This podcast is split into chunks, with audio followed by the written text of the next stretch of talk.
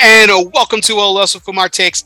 This is our 240th take live from the Alec Bradley Lone Star studio of Azle, Texas. I'm your host, Bear Duplessis, as always, and I'm so proud, so pleased, and so privileged to be with you all tonight.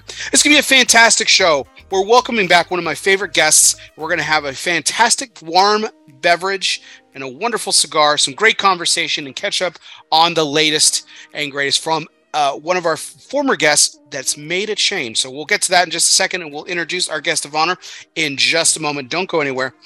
But we do have to thank the people that make this show possible, and that, of course, is our sponsors. And tonight's show is sponsored by Drew Estate.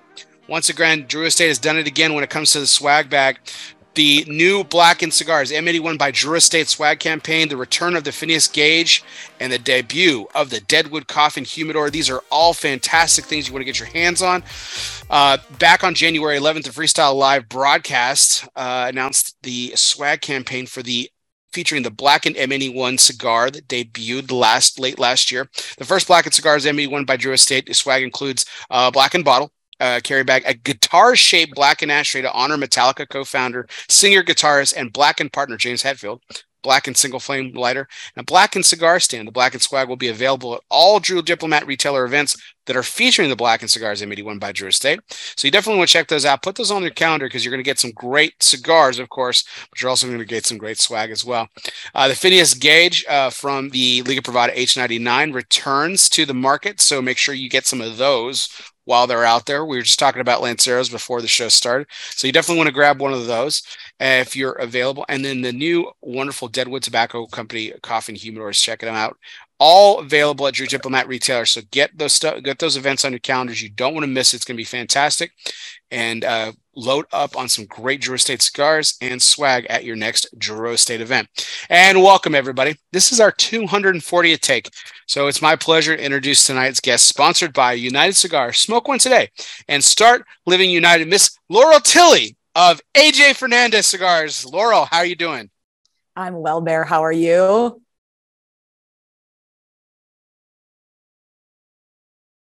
Oh, I lost your audio.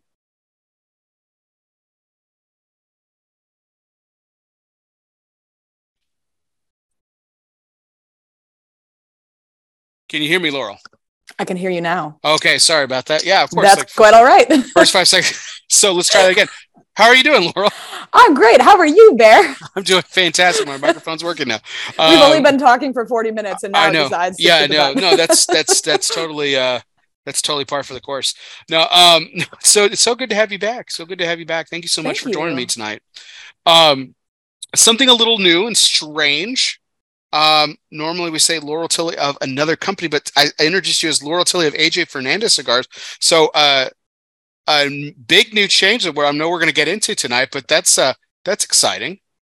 Yeah, it is exciting, and you know, it's still it's still so fresh. Like you know, I have to get used to hearing it. So uh, you know, I'm just uh, I'm just waiting for myself to slip up or someone else to slip up at some point. But oh, yeah, I'm sure it will uh, tonight. Like, I'm, yeah, I was gonna say that's cool. It's gonna happen. So, uh, um, but no, that's it's it's so great to welcome you tonight. I know we're um, we're going to talk about you know obviously about that change and some stuff. But first, I, I thought we would uh, toast virtually uh, with our uh, with our tea. Uh, yes, absolutely. Laurel is our, our, is our resident tea expert, and I enjoy tea. I enjoy coffee. Everyone knows I drink coffee, but I also love tea as well. So, uh, cheers. That's a wonderful cup, though. Cheers. It's very, very. That's a very proper tea. Thank you. This is yes. also my my Sunday teacup. I have my Sunday teapot and my Sunday teacups that I only use day a week. So they're my fancy relaxation ones. I don't know. And also, I know nothing about tea. I just like it, like wine. I love wine. I know nothing about it.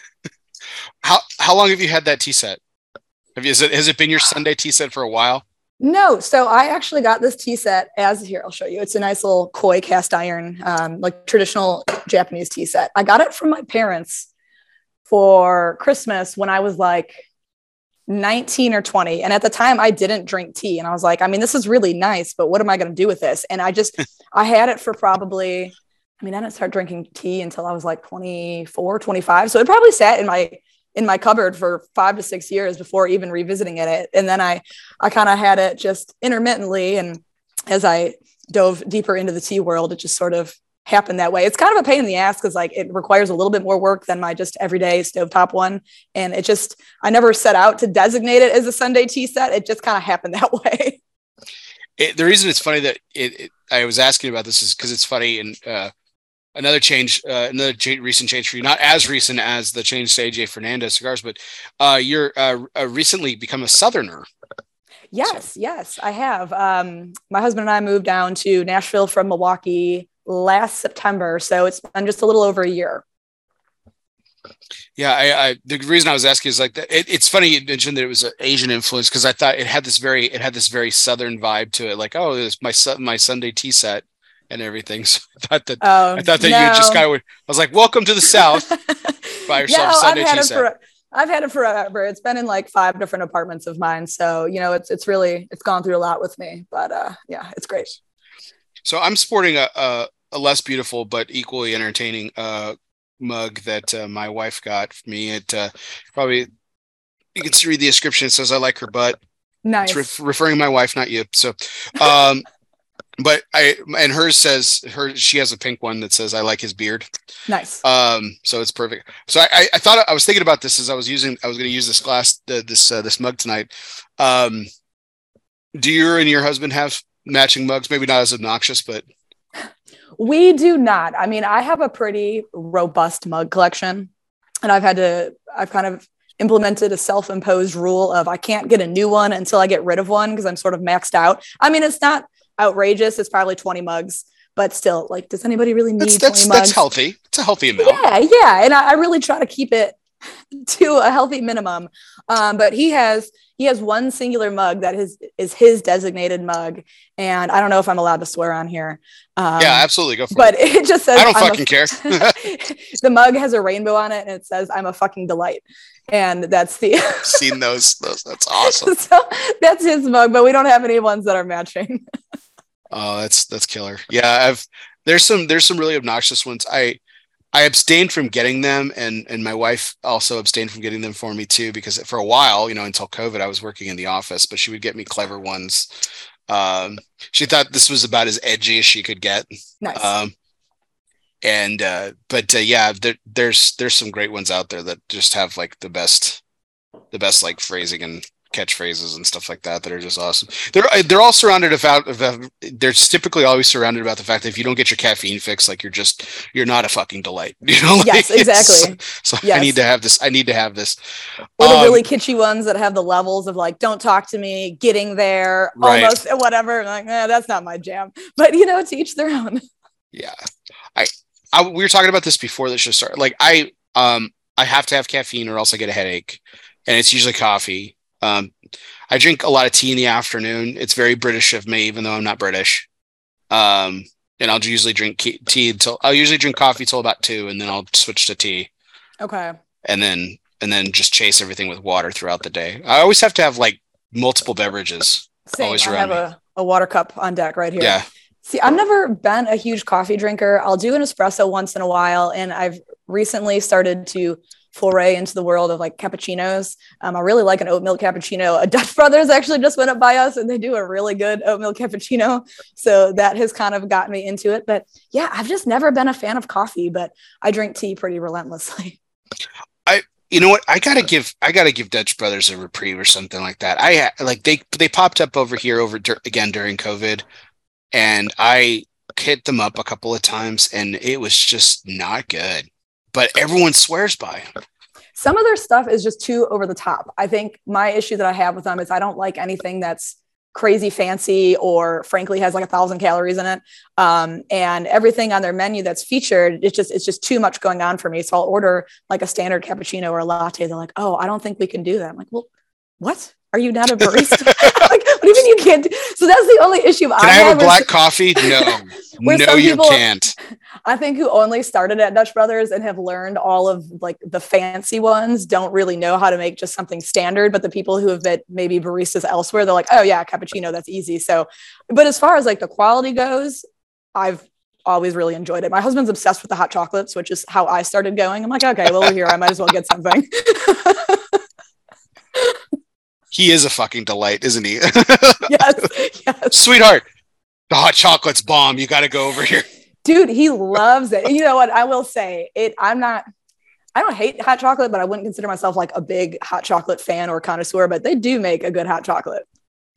I, will have to get my wife on. I'm actually allergic to cocoa, so really, uh, yeah, I don't eat chocolate. Um, I'm one of the weird ones. Um, and uh, but my wife's my wife eats enough for the both of us. Not that that sounds terrible every time I say it, but she, I mean, she like as much as I can't have it, she absolutely loves it. She thinks it's the greatest thing. It's probably her favorite. It, yeah, it's that's safe. It's her favorite food. Really? Yeah. You want to hear a really embarrassing anecdote? Sure. So this is timely because we're coming up on Valentine's Day in like two days. So probably when I was like six or seven, I don't know. I mean, I remember it. So I was young, but like old enough that I had the memory of it. Um, I ate like two whole bags of the like the foil wrapped chocolate hearts right around Valentine's Day and made myself sick. And I was convinced that I was allergic to chocolate. So it was like probably four or five years, I didn't eat chocolate. Like kids would bring baked shit in for their birthdays. Like, oh no, I can't eat that. And then one day, I think my mom probably just didn't say anything because she's like, okay, well, it's healthier for you to not be binging chocolate. She's like, have you ever considered you just ate too much? And my life was changed, and now I'm obsessed with it again.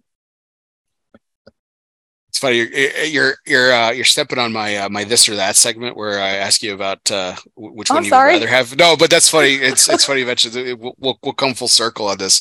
I it's the I never I never was really and the reason I didn't find out I was allergic to chocolate until I I didn't really eat a lot of it when I was a kid. Like not Okay. that my parents were like hardcore healthy, not even close. Like uh, you know, they fed me pasta and like carbs all the time and stuff. Like they were just they didn't and processed foods, they didn't really pay attention to any of that. It wasn't and they weren't like anti candy. I just didn't really have it.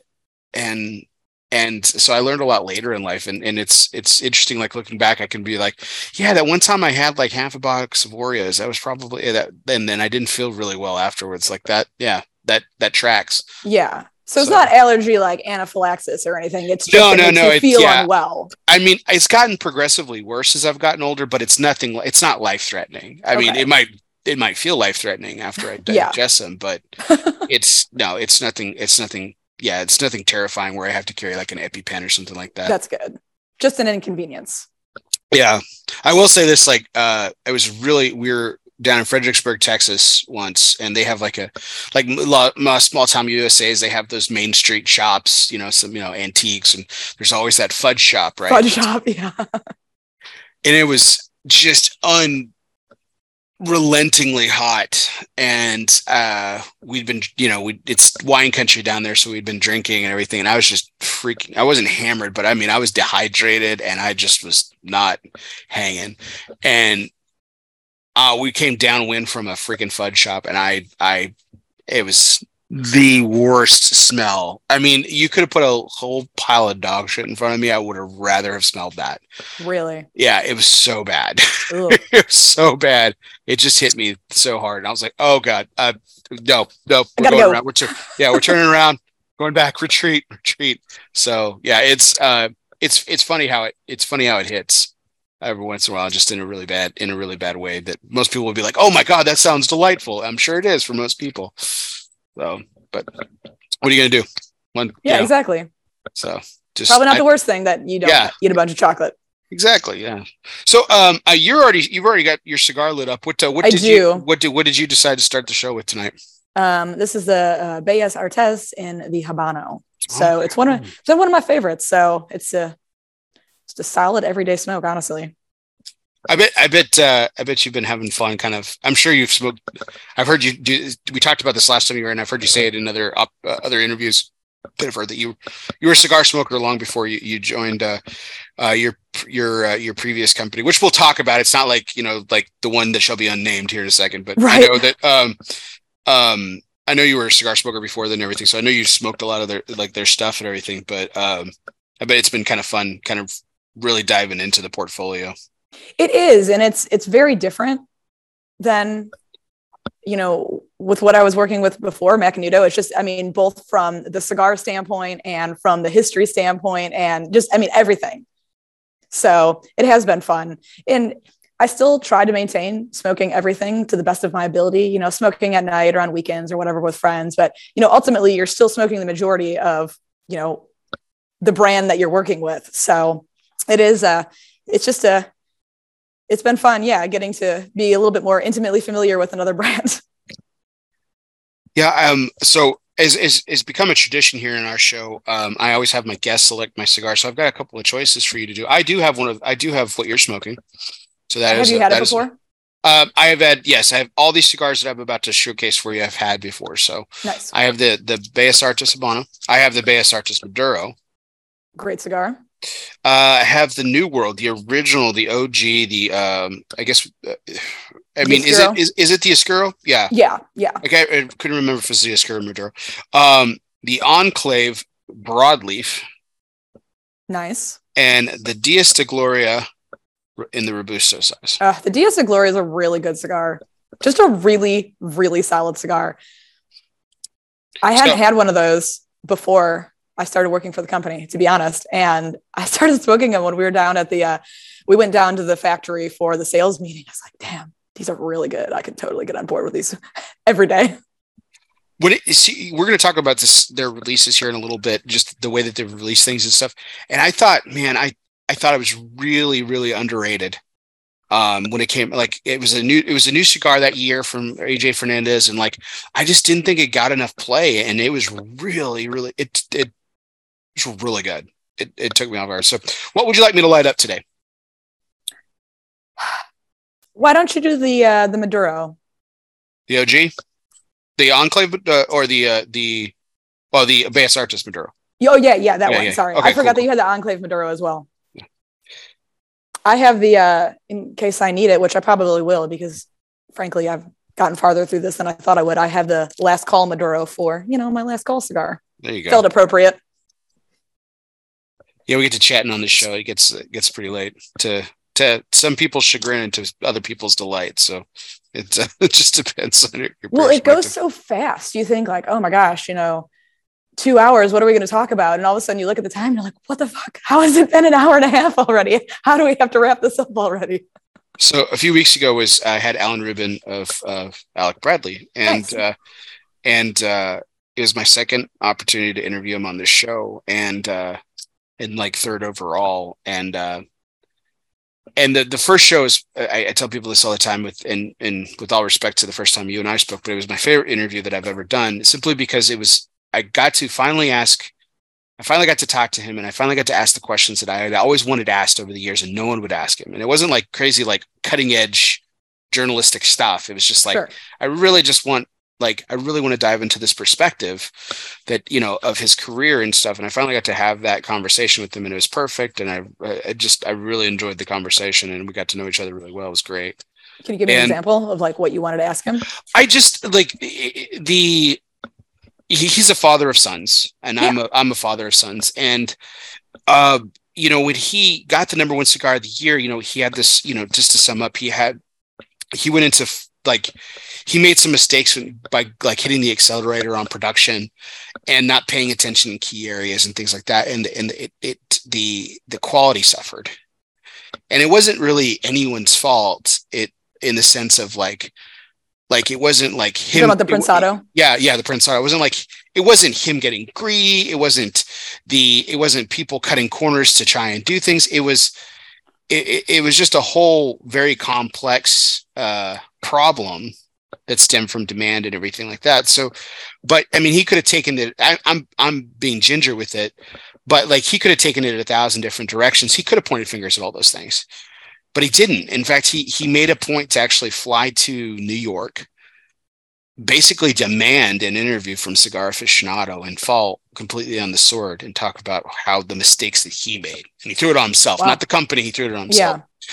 And it was this incredible moment of humility, which the industry is full of hum- humble people. That's that's not like weird in the sense, but like um but like I said, he could have gone a, thousand different rec- directions with that, and he chose to just be honest up front and really kind of fall in it.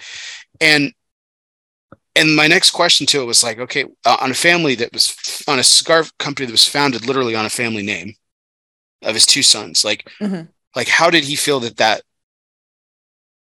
like, how did he feel that that uh, did for it? Like, what did that do for his legacy? What did that do? What kind of life lesson did it feel like he taught his kids? There was a lot of follow up questions with it, and it's just things that like perspective that I just wanted to really dive into and we had a great great conversation and everything and it just was it was it was really eye-opening and That's uh, cool. Yeah, it was it was it was really it was really fantastic. Like I said, it was it was it was the, all the questions I've ever wanted to ask. It was the exact question in the. I, I wasn't looking for any particular answers or anything, but it was just a it was a really great convo. But um, anyway, he I had him on a couple weeks ago. I was like, well, how can I build on that? you know, that first interview.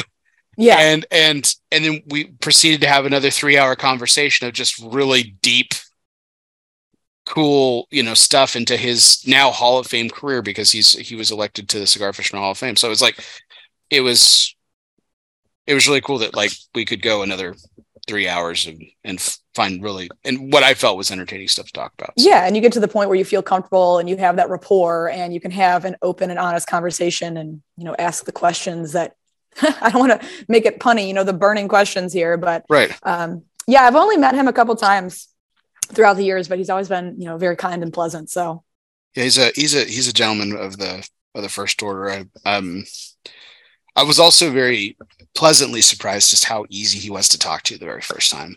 Like it was which probably made it why why the interview went so well. Yeah. It just was very easy going. But um um, but in the words of your husband's mug, you, you are a delight as well, and you're easy to talk to. So, um, thank you. but this is a um, this is a like I said, this is a rare kind of occasion uh, because you know while people change companies all the time, you know for the last you know seven plus uh, seven years, you've known you've been known as Laurel of Macanudo, the brand ambassador for Macanudo, the, one of the premier brands uh, in the industry in the world actually, and uh, and you've you've kind of been attached to that, and it was uh, it was you know really great to see the what you did in that role and everything. And we'll we'll kind of go back down memory lane, but let's talk about the now. You you make this move to AJ Fernandez. Uh, I mean the the the burning question to throw your pun back at you. Oh, thank you. I mean, why why was this move so attractive to you? Why did you ultimately decide to uh, to step away from your current role and take this uh, take this challenge on? You know, it leaving Macanudo was really it was really difficult because I had been there for a long time and you know, I felt like I really had become i mean i really had become attached to the brand and the people i worked with. And you know you get so comfortable in an environment with you know all the all the guys on the road with on a regular basis. I should say guys and gal. Um, but you know it, it just aj was appealing because it's a brand that's on I don't know how to pro- properly articulate this. You know, we talked about this a little bit before the interview started. You know, it's a brand sort of on the precipice of just being like really, really great. I mean, AJ Fernandez is already a great brand. You know, the cigars mm-hmm. are well received and known. Um, but just to be able to be somewhere and kind of help take it to the next level. And, you know, with Macanudo, when I came on, I was specifically handling Inspirado because Inspirado was new to the US market. Mm-hmm. And mm-hmm you know, early on in my career there, um, I kind of had the opportunity to, you know, help shape the brand in the U.S. market, and I'm forever grateful for that. But, um, you know, it's Macanudo is already a powerhouse brand, and it already had a big following, and you know, did really, really well. So my position there was just, you know, it's different than my position here because now I'm a little bit more on like the back end of it to sort of kind of help bring more programs and initiatives to the market as opposed to having these in place and then going out and executing them. So if that makes sense. Yeah, I mean it is a it is a different role for you for sure. And the, the, you know, my mic fails in the first five minutes of the show, and now I'm all I'm all aflutter with this. This this is tonight's major point, by the way. And as always, our our, our major point is brought to you by the people. Yes, cigar people, the people who know everything about a lifetime of service. Protocol Cigars is more than pool parties and good times well, maybe it is. But behind the fun is a motivation for service, a motivation for giving back. From the original Protocol Blue to the latest release in the Lawman series, Phoebe Cousins, Protocol has always been about honor, passion, and yes, the people. It's always it's what their life's work has been and always will be about. Power of the P, Protocol Cigars. See, just get all over the place when you don't. Uh, with technology just suffers and you just get thrown off your roof. Sends you all in a tizzy. I know exactly. Um, but um, but to, it gets back to your point about about where how this role is different and everything. I mean, were you were you kind of like were you were you burnt out of being in the spotlight all the time and you wanted to take a more developmental approach, or was it was it the challenge you were looking for, or was it just something different, or what? I mean, Um, Combination. honestly, a little, yeah. I mean, really a combination because, you know, I, I love being out, out and doing events and seeing people in person, you know, but the the travel just it gets to be a bit of a grind. And um, you know, and in-store events, it, it, it was kind of weird with COVID because I thought post-COVID they would kind of have a resurgence because um, I know people were sort of getting fatigued for, with in-store events and everything. And uh, after COVID, when people started kind of coming back into stores and you know doing more stuff in person, it seemed like just the the whole climate of events had changed a little bit. Um, so there was, you know, that aspect of it, and just you know wanting to do something different. And you know, I think I get, I, you know, you get restless and you just you want to do more. And you know, with Macanudo, it was great because the opportunities they gave me and the tools they gave me, I was able to, you know, work with the brand and, um, you know, help develop things that ended up being really cool, like the event platform we did uh, with the Fuma tastings. I always really enjoyed that. I like the educational aspect of it, but um, I think I needed the challenge of being able to be kind of on the back end of it and then help sort of put those programs in place and develop those programs and then also bring them as opposed to um, going and executing them. So, yeah, I mean, it's definitely my own my own need for just something different more mm-hmm.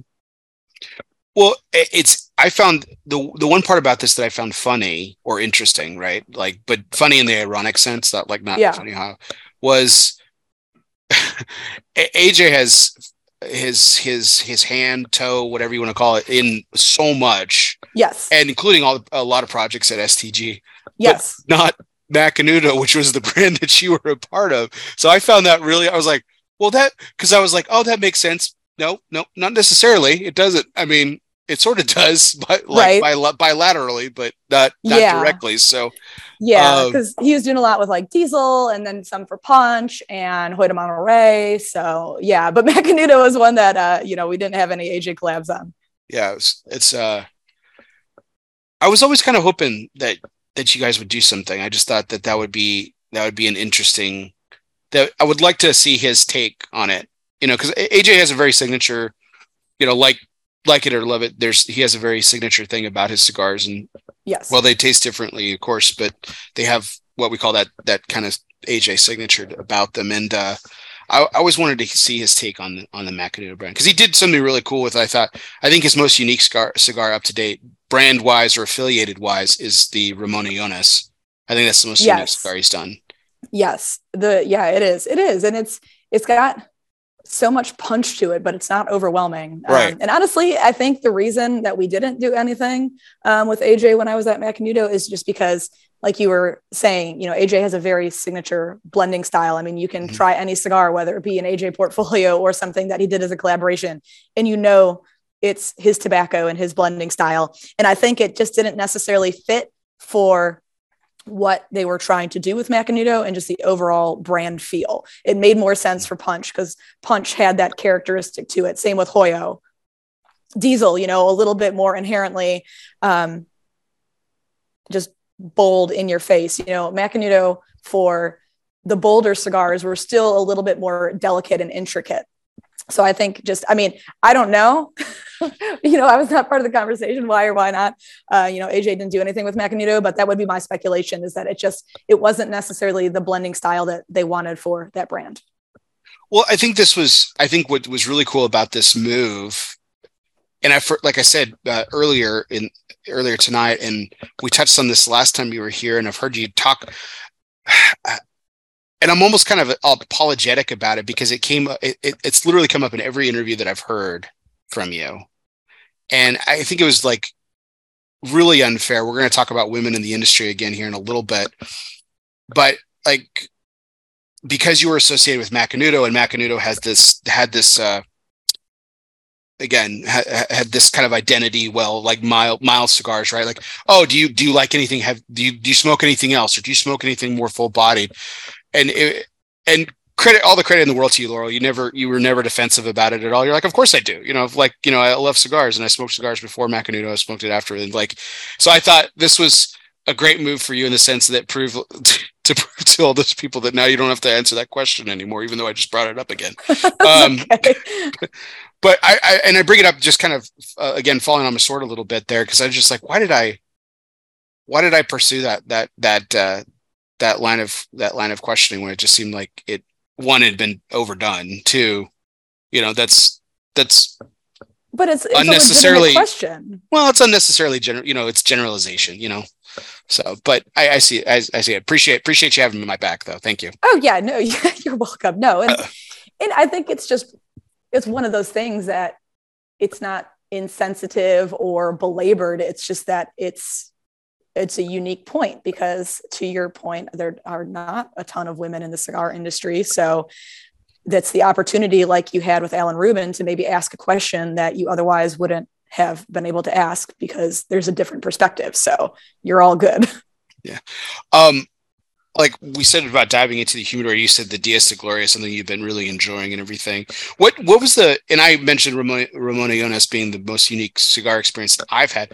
What's been the one that it, it has was it the dias de gloria that caught you off guard was it, has there been another one that you're like man this is this is this is really great. You know what really caught me off guard actually was the last call Habano. It oh the original. Yeah, it's so I've always liked the last call. Um, back in my retail days, uh, they had actually, actually I don't know. I'm trying to remember the timeline. It was either in my retail days or like right after I stopped. Anyway, um, they had come out and just you know the price point was always appealing because I'm like, oh wow, this is a great yeah. cigar and it's only like five or six dollars and you know for like I mean, literally a last call for like a little nightcap. Um, you can just smoke a petite Corona or something. And I was working with one of our newer reps in Dallas a couple of weeks ago, and he had a bundle of last call Coronas on him. And being a super slow smoker, I'm like, okay, well, I'm going to just do those because I don't want to hold us up at every account we go to. Um, and I was like, damn, this is a really good cigar. Like, it's just, I always, I mean, I knew it was a good cigar because I had smoked it before, but I think maybe I just didn't I never expected it to be as good as it is because it is only like a six dollar cigar, and I've really been enjoying the shit out of it. so awesome. that was the one that has like surprised me the most, like how much I enjoy the last call. That's awesome. So, what are some of the first initiatives that will uh, that you'll be doing that you'll be taking part in, and and we'll be seeing again, these aren't necessarily, and, and they very well might be new releases. So I, I mean, if if you can talk about it, that's fine. But um, but like other, I know there's going to be other parts that you're going to be working with and everything. Like, what are going to be some of your first initiatives on within the with this the new position? Um, some of the first initiatives, without you know getting too deep into the uh, the, the Venn diagram that they are, but uh, is developing a cohesive event platform so we can just go and you know get the AJ name out there a little bit more and get the cigars in people's hands.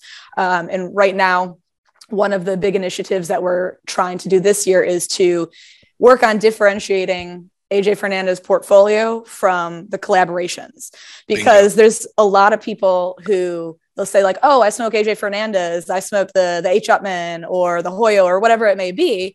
Um, and it's like, well, yeah, that's an AJ blended cigar, but it's not an AJ portfolio cigar. And just kind of helping people understand that portfolio is different than the collaborations. And um, so, kind of working on that via events and training. Um, also, um, work on a training platform for brick and mortar retailers, um, some you know bigger e-commerce um, places as well, and um, as well as working with some of the sales reps and just getting them some like collateral and material uh, to give to customers so they have something you know physical that they can refer to and you know have something like talking points to customers and stuff. Because really it boils down to getting the retailers on board getting them just to understand what the product is what we have to offer. Again kind of differentiating portfolio from collabs just to be able to articulate that to consumers. And um, yeah, via via events and trainings, kind of just get AJ a little bit more branded out there. I'm so glad you say. I said bingo right when you said it. I, I, I it's I, I, I, I, so I, we said that we talked about this before we went live, and I have to say, I said I was going to say it on the air, and I'm going to. Um, when I first learned about your your uh, your changing of of jobs and everything, and, and coming over to AJ Fernandez, I got really excited uh, because I know your background. I know you you were you were PR uh, at the University of Wisconsin Milwaukee. I know that I mean you had a big hand in I you know building the identity of Macanudo, like we were just talking about, and I was like, this this is what this is what AJ needs. Um, yeah. So I got really excited for you and for them because um, it's not like look there there are way worse offenders in the industry about like brand confusion, no cohesiveness, terrible identity. AJ is definitely not definitely not in the bottom of that pecking order. Like the the marketing is is is gorgeous. The labels are beautiful. It has oh, so intricate and ornate. Exactly. Yeah. I mean, like the base, like, for example, the Bellas Artes. Like you're smoking the Habano, I'm smoking the Maduro. Like same same labeling, different colors, very distinguishable, but yet again cohesive, right? So like, and and they're and it's gorgeous. You know, I mean, it's yeah, very traditional Cuban esque. Yeah, exactly. So again, not the worst offender by, by a long stretch, but that was the part that I was I was trying to articulate before the show, and you just hit it. Was that because there's so much that he's got his hands in involved with it really it really has kind of blurred the lines and, and i've heard people say this and and I'll, I'll i'll be the first to admit it laurel um because i'm just being transparent here like i've often said that i think some of his best cigars are collaborations and not and not within his own portfolio and it's not to say that his own portfolio, like these, I love this cigar, you know? Uh, yeah. But it's, it's, it was missing something. And I couldn't really put my finger on it or anything because, again, I'm not a PR person or a marketing person. So, duh, wouldn't be able to do that. But this hire to me, like I got excited for you and I got excited for them. Like I thought this was a pretty, a pretty cool, uh, pretty cool union. So I'm excited for you. Thank you. Thank you. And yeah, I mean, it feels really good and that they, like hey we we want to do this you know we we recognize that you know we need to have a little bit more of a a strategy to bringing the brand to people. And yeah i feel i feel very honored. So i mean you joined the company at a pretty cool time. You know they just launched uh they just launched a pretty popular cigar that just you know got in the top 25 in cigar aficionado. Yes that was actually cool, my other contender for tonight. Yeah the uh the uh the new world dorado. Yes. um um which i confess i still haven't smoked yet. Uh, i couldn't find otherwise i would it would have been one of my choices tonight. You probably would have picked it but i'll add that um, to the care package. Oh thank you very much. You're kind. Um but what you know what has been the again i know you're just a few weeks on the job and everything but what has been the the impact of that cigar that you that you've seen in, in your in your your little time there?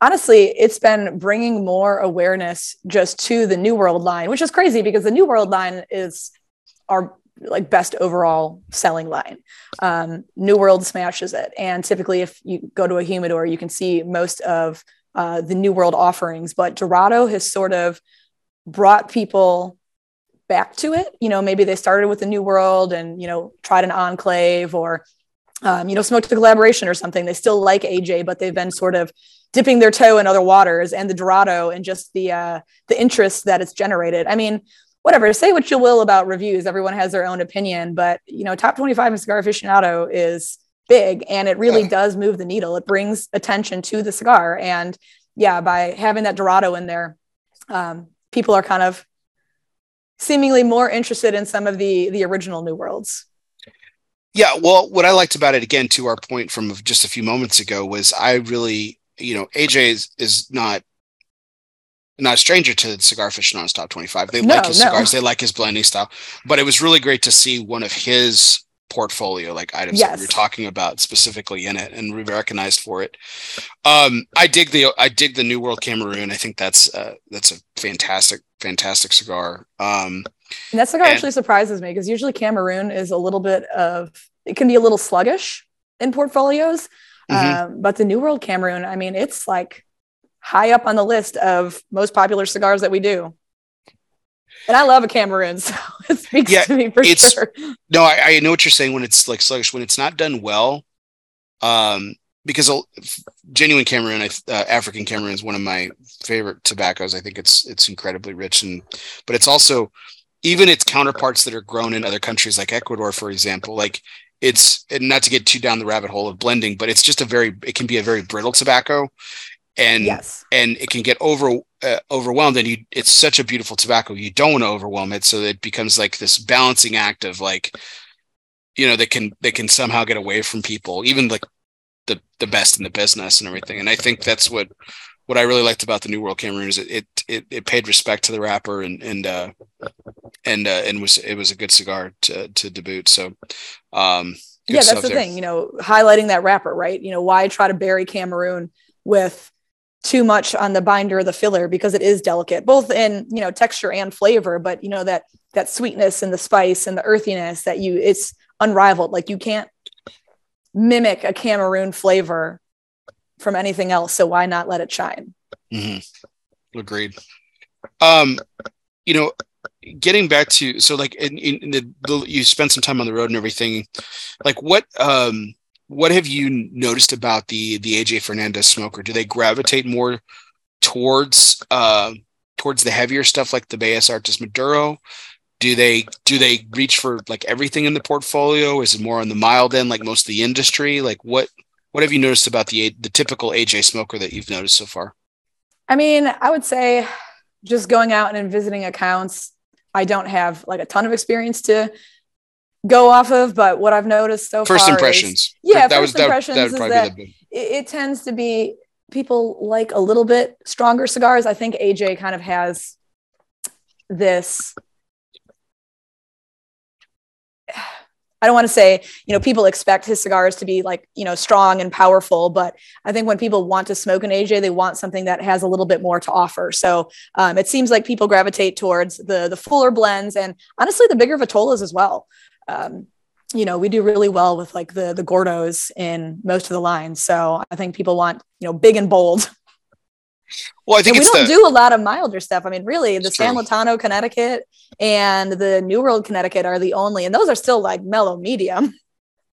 And then there's a there's also a Requiem, Connecticut too, right? Yeah, that's the San Lotano.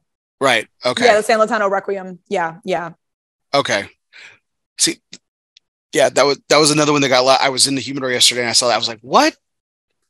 When did that happen? How did I? Because I, I mean, I, I feel like I'm a pretty plugged in individual. Yeah. And I was like, wait, when did that happen? Um, and I I uh, I got a couple and I smoked them yesterday actually because I was like, okay, like so it just goes to show you I, I had already had it. I just hadn't hadn't had the new packaging or whatever. So, but it was it yeah, was enjoyable cigars. And I think people really, if they think of AJ and they think of portfolio, New World comes to mind. Mm-hmm. Um, but you know, even just getting like the Enclave out there, or you know, having people revisit San Lotano. I mean, San Lotano was one of the originals. I mean, when he started doing his own blending for himself, you know, San Lotano was it. So I think it's just it's easy in the cigar industry to smoke something and then, you know, move along. I mean, we talked about that with Macanudo. You know, people smoke a cafe from 20 years ago and they're like, oh, I smoked that a long time ago. It's like the San Lotano, like, oh, I had that back in the day. But, you know, it's just kind of getting people to remember that other things in the portfolio exist. And it's not a huge portfolio. So it's not unreasonable yeah. to have like tried everything at some point. But yeah. The uh, um, the Enclave to me doesn't the original the original, not the broadleaf, which I love. I'll smoke that anytime. I think that's fantastic. The Enclave for me didn't hit my palate right off the shelf, but I had some sit back for a year plus, and I I I smoked those probably within the last year, and I think they had like a year plus on them, if memory serves me correct. I think one was actually even two, it was even three years old, and man, they age fantastic. There's yeah. oh my gosh, that cigar is completely different. So you didn't uh, love it at first, but you really liked right. it after some age. So yeah, so there's there's my there's my warning to people. So if if you don't like the Enclave, age it, and it's fantastic. If you do like the Enclave, don't age it because it's a completely different cigar, and you probably won't like it. So, um, but yeah, it was it that's what I, I mean. I, I do. Uh, my audience knows this. I, I do a lot of age experimentation. So um, that's why I'm not afraid. Like if I don't like a cigar at the very beginning, it's like okay, I'll take some and I want to see what's what what time does to it. Sure. And um, and that's what I've what I've really come to find and really enjoy about aging some of AJ stuff, uh, particularly his portfolio specifically, is that it doesn't lose that punch and it mm-hmm. kind of it kind of rounds out a little bit. Like it doesn't. It's uh, not to say they're harsh in the beginning, but it really it really rounds out, and it, they become like very very rich. Which some which is saying something because some of them are pretty rich to begin with, but they, the richness comes out to the beginning. There's there's a lot of nuttiness, a lot of leather notes come out uh, that just make that they're very aromatic, which kind of is a throwback to his Cuban heritage. Yeah, like old school Cuban Cubans kind of have that that that very distinct aroma. Yeah, so it's kind of cool um, having experimenting a little bit with these with these cigars for sure. Well, yeah, and I mean everyone's palate is different, everyone's preferences are different. I mean, it makes sense. Everybody can't like everything, right? But it's interesting because I'll have some cigars that's the same thing. Like I'll love them at first, and then I leave them to age too long. I'm like, oh man, this lost some of its edge. But some yeah. cigars is great for, um, you know.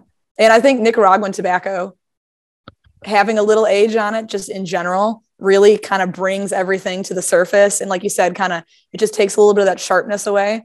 Um, and what I find very impressive is that he can use just very heavy like Nicaraguan tobacco blends, you know, from different regions and still be able to create all these different flavors. And, you know, okay, one blend might be a Nicaraguan puro and another blend might be a Nicaraguan puro, but they're two completely different mm-hmm. blends mm-hmm. and they they're going to taste completely different if you smoke them fresh or aged. And yeah. Well, a throwback to it, uh, to your general days too is that with like the the uh, the diesel Esteli Puro was my number two cigar of uh, last year, not this, not 22, nice. but 21. And uh, um, that cigar ages beautifully as well. That's and that's a that's a Nicaraguan Puro from AJ. So like mm-hmm. it's it had a lot of sharpness uh, to begin with, but this very wonderful aroma that was very nostalgic for me, and it only becomes more prominent with age, which is just beautiful. I I think that cigar is um just it, it it doesn't have the branding to to that coincides with the word elegant, but it's it's an elegant cigar to me. It has a wonderful elegance to it, which is it's great. a great cigar. Honestly, I liked it. I haven't smoked any really aged, but I mean, I like them new as well. Yeah. The um to to to not to put too fine a point on, it, but a cigar that reminds me of it in a very underrated sense is the the Dias de Gloria, which we were talking about earlier. Yeah. Um, wonderful, wonderful aroma. And I've aged some of those not too long. I've had some that are like six months old and they have this wonderful, um, you're going to think I'm crazy, but this kind of like very creamy, um, kind of mascarpone thing going on, which is just interesting. Really, really nice. And this wonderful aroma. well, and I think the Dias de Gloria is the one in our portfolio that is the most Cubanesque. And that was really what he was going for. But it's just, it has that complexity. And it really just, as you're smoking it, it takes you on this whole journey. Right. So, so speaking of journeys, to get back to your, your position with the company, like we talked about first initiatives and everything. What are some of your long term goals? Like, what what do you want to hopefully see in a little more like long view sense of of what you're trying to start now and what eventually become from this role? I mean, you know, long term goals are just, I mean, I don't want to say changing perception, but just really, you know, getting people to know portfolio and understand the difference and then, you know, figuring out how to achieve that. And like I said, I think it's, you know, it, it, nothing happens overnight. It's going to be a long game, right? But, you know, ultimately just getting people to understand that the blends are unique and they stand on their own and just even i mean i don't want to say like getting the name out there more because i mean i think a lot of people most cigar smokers to some capacity are familiar with the name um, but just getting it to be you know more in the the rhetoric of like everyday cigar conversation.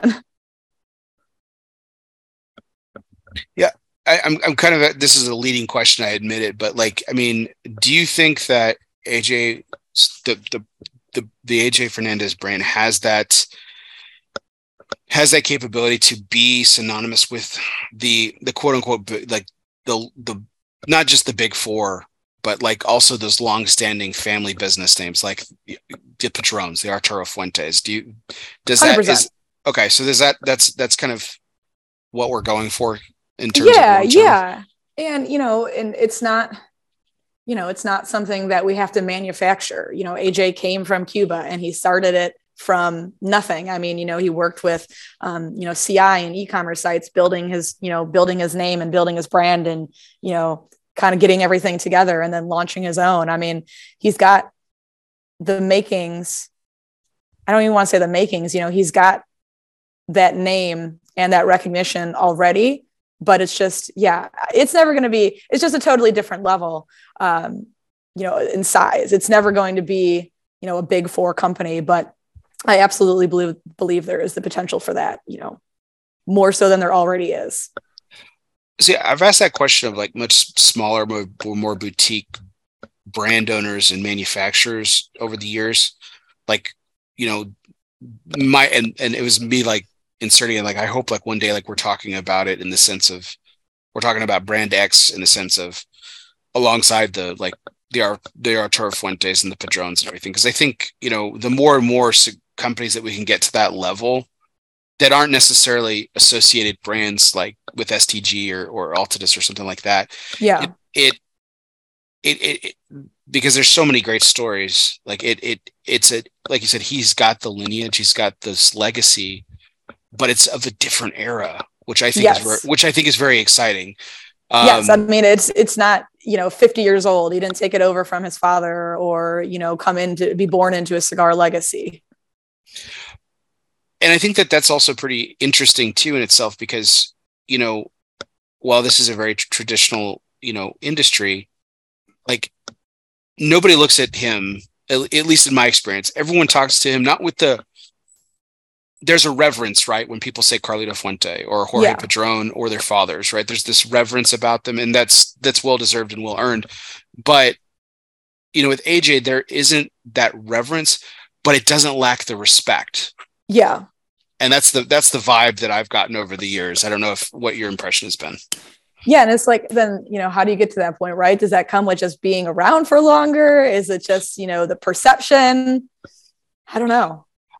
I th- well I think what's interesting about like we were just talking about your job and and and, and being able to uh disseminate you know AJ portfolio versus collaboration and everything.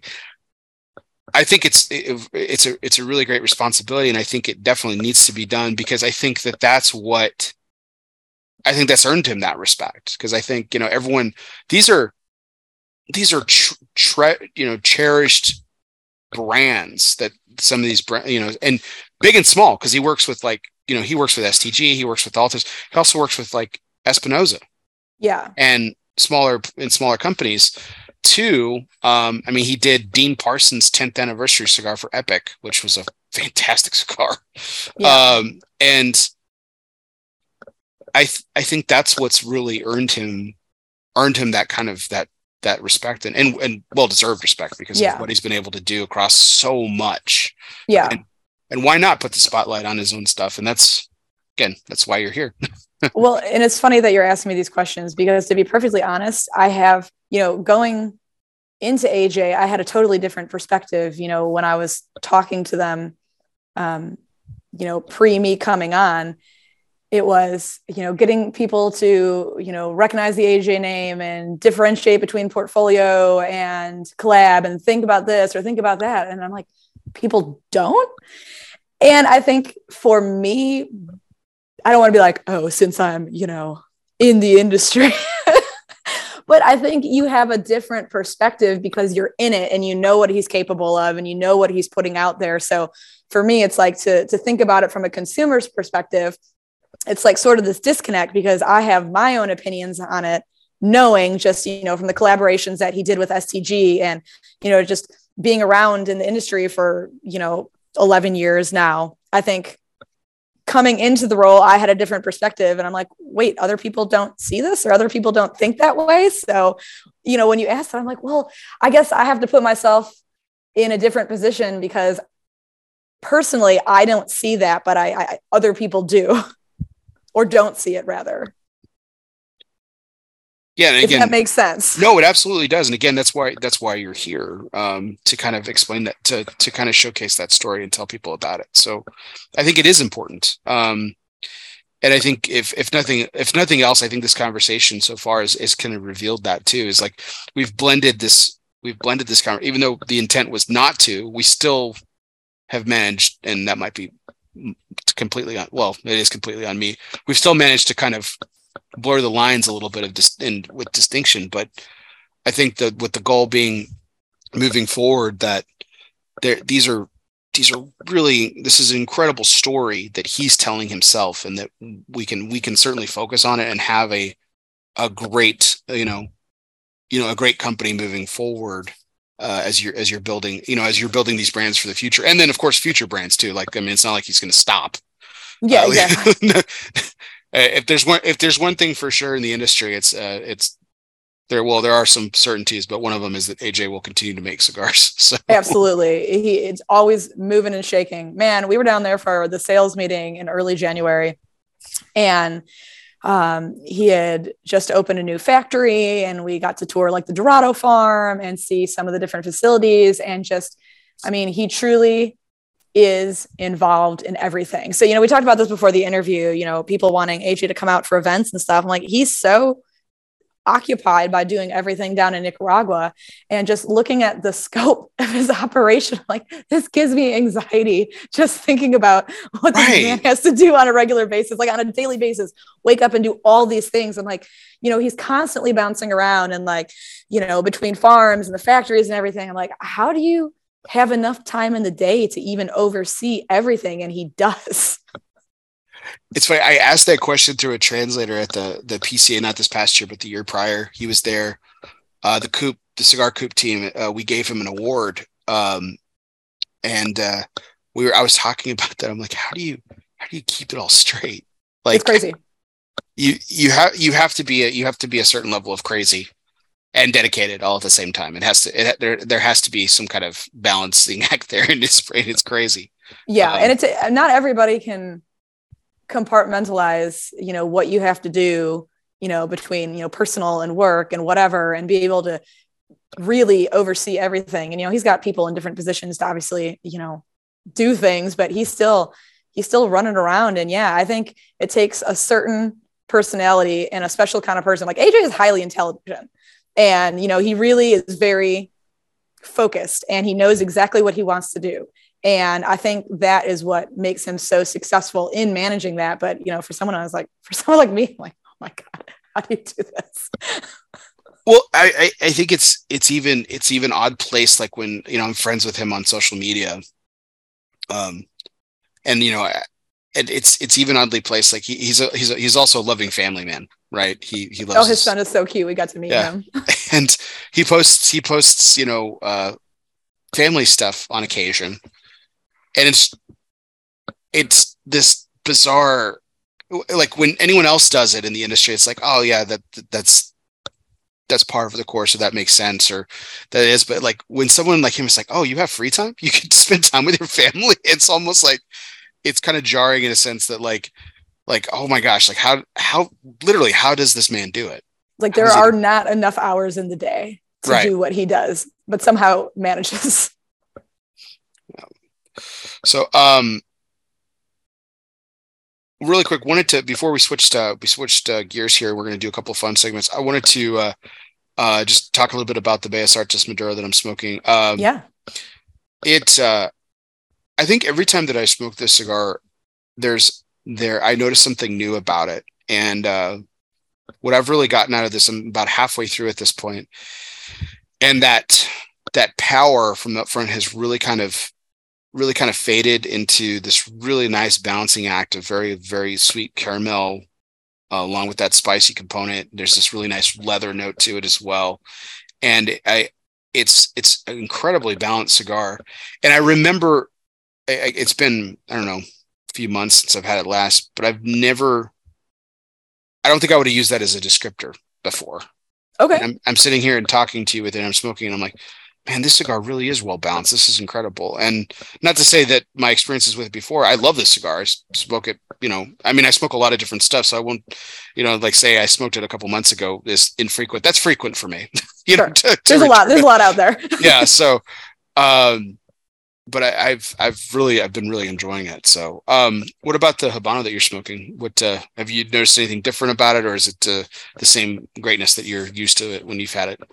Honestly, drinking it with the tea, I haven't had it with this before. So I was telling you before the show started, I'm drinking a black tea with some like citrus notes in it, and it brings out almost a little bit more sweetness in the cigar. Um, I love the one you're smoking because I love a Brazilian Matafina wrapper. Um, I think it helps with that sort of like dried fruit sweetness and that balance. And you know, it's it's funny that you brought up balance because you know when we were down there, AJ's whole thing is he's like, my cigars, he wants them to be balanced. Like that's the whole principle of every blend is just you know maintaining a good balance in it. And you know, I would say overall he does a really good job. But yeah, this cigar, it just it's one of those that you can just smoke on a regular basis and it's always satisfying. It's not too punchy. You know, I I didn't the last time I ate today was at like two o'clock. I'm like, oh, I don't want to smoke something super, super strong. Um, but yeah, it just, you know, it hits the palate right. You get a little bit of that uh, that spice on the retrohale, but it's not super spicy right out of the gate. Um, it's got those nice like cedar notes to it, a little bit of that carameliness, carameliness. I don't know if that's a word, caramel quality. we'll, we'll, make it one. It's fun. sure. Um, but yeah, it's just super enjoyable. But yeah, like I said, the tea, the tea almost brought out a little bit more like sweetness and citrus in it that I hadn't before noticed. Nice. Um, what I what I've liked about the uh, the original Bellas Artes when I've smoked it too is it's the, the, the way the descriptor you put on it. Like I would have that as well, but I the Puro Especial I think is that one for me. That way for me in okay. the sense of like where I, I, there's another cigar on the market too that it's very uh, very similar to the Puro Especial to me. It's the Saga Blend number seven. Okay. Uh, from De Los Reyes. I I can get pretty poetic when it comes to cigar description. I have I, I would consider myself to have a pretty refined palate. I like nice. a lot of different foods. I can I feel like I can pick up some pretty unique notes. Um, not crazy off the wall stuff. I don't taste horse manure or anything like that or gasoline, but um but uh or but this Saga Blend number seven in the Puro Especial to me, there's nothing about it that's like that bizarre, you know, poetic flavor notes to me. They're just very good cigars. Yeah. They're just, yeah.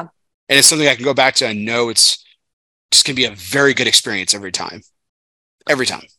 See, I don't have, I mean, my palate is refined enough that you know I can taste the difference in cigars and food and everything. But I definitely like I'm not a super taster. I wish I was. Honestly, sometimes I wish I was, and sometimes I wish I wasn't because it's like, oh, I would love to be able to taste if I put, you know, one teaspoon of cumin as opposed to a teaspoon and a half of cumin. You know, the people who can tell the difference between like the, the smallest little changes. But you know, when I smoke a cigar, I kind of have to start high level and then uh, whittle my way down from there. It's like, okay, you know, I get a little bit of spice. Like, well, what kind of spice is it? And I, you know, think more about it. Oh, this, there's a, there's a sweet quality to it. You know, what is that sweetness I'm tasting? And, you know, really try to kind of funnel it down from there to be a little bit more precise. Um, so start broad and then get a little bit more narrow. But uh, yeah, it's like to your point, it's just one of those ones you can come back to. And it's like, yeah, it's just, it's a good cigar. Yeah. Um, I don't no, I'd love to take a test to find out. I, I don't think I am either. I think I have a very good palate, uh, and I can decipher a lot of things. It's one of the things that drives me, my wife, nuts about when I'm cooking, because I'll sit there and I'll, I'll taste, and I'm like, no, it needs more of this, it needs a little bit more of that, needs less of this, and so I feel like I, I, I spend a lot of time, you know, performing surgery on my own dishes a little bit, to where yeah. she's like, can I just, can I just have dinner, you know? Dude, I'm the same way. When I'm cooking, I'm so particular, and you know everything uh, you know you can you can kind of let it get away from you and over season but i mean i'll just like you know pick and pick and pick and pick until it's perfect. And i have to take a step back when my husband is cooking because i i majority or for for the most part i'm doing the cooking just because i really enjoy it. Mm-hmm. and he'll do something and he'll be like laurel i really want to do this on my own because you know I'll hover behind him and I'm like taking a scoop and trying it. And uh, gosh, about a month ago, he was he was making biscuits and gravy, and all things he kept he kept trying it and trying it and trying it and like opening the spice cabinet and you know having a furrowed brow and like making a noise and grabbing something out of the spice cabinet. I'm like, can I help you? He's like, no. Uh, you know, I'll walk out and come back a couple minutes later. It's like, oh, I just, you know, want to offer my assistance if you need it. He's like, fine, you can try it and tell me what it needs. So I, I took a bite. I was like, it needs white pepper. And he put the white pepper and he's like, fuck, that's exactly what it needs.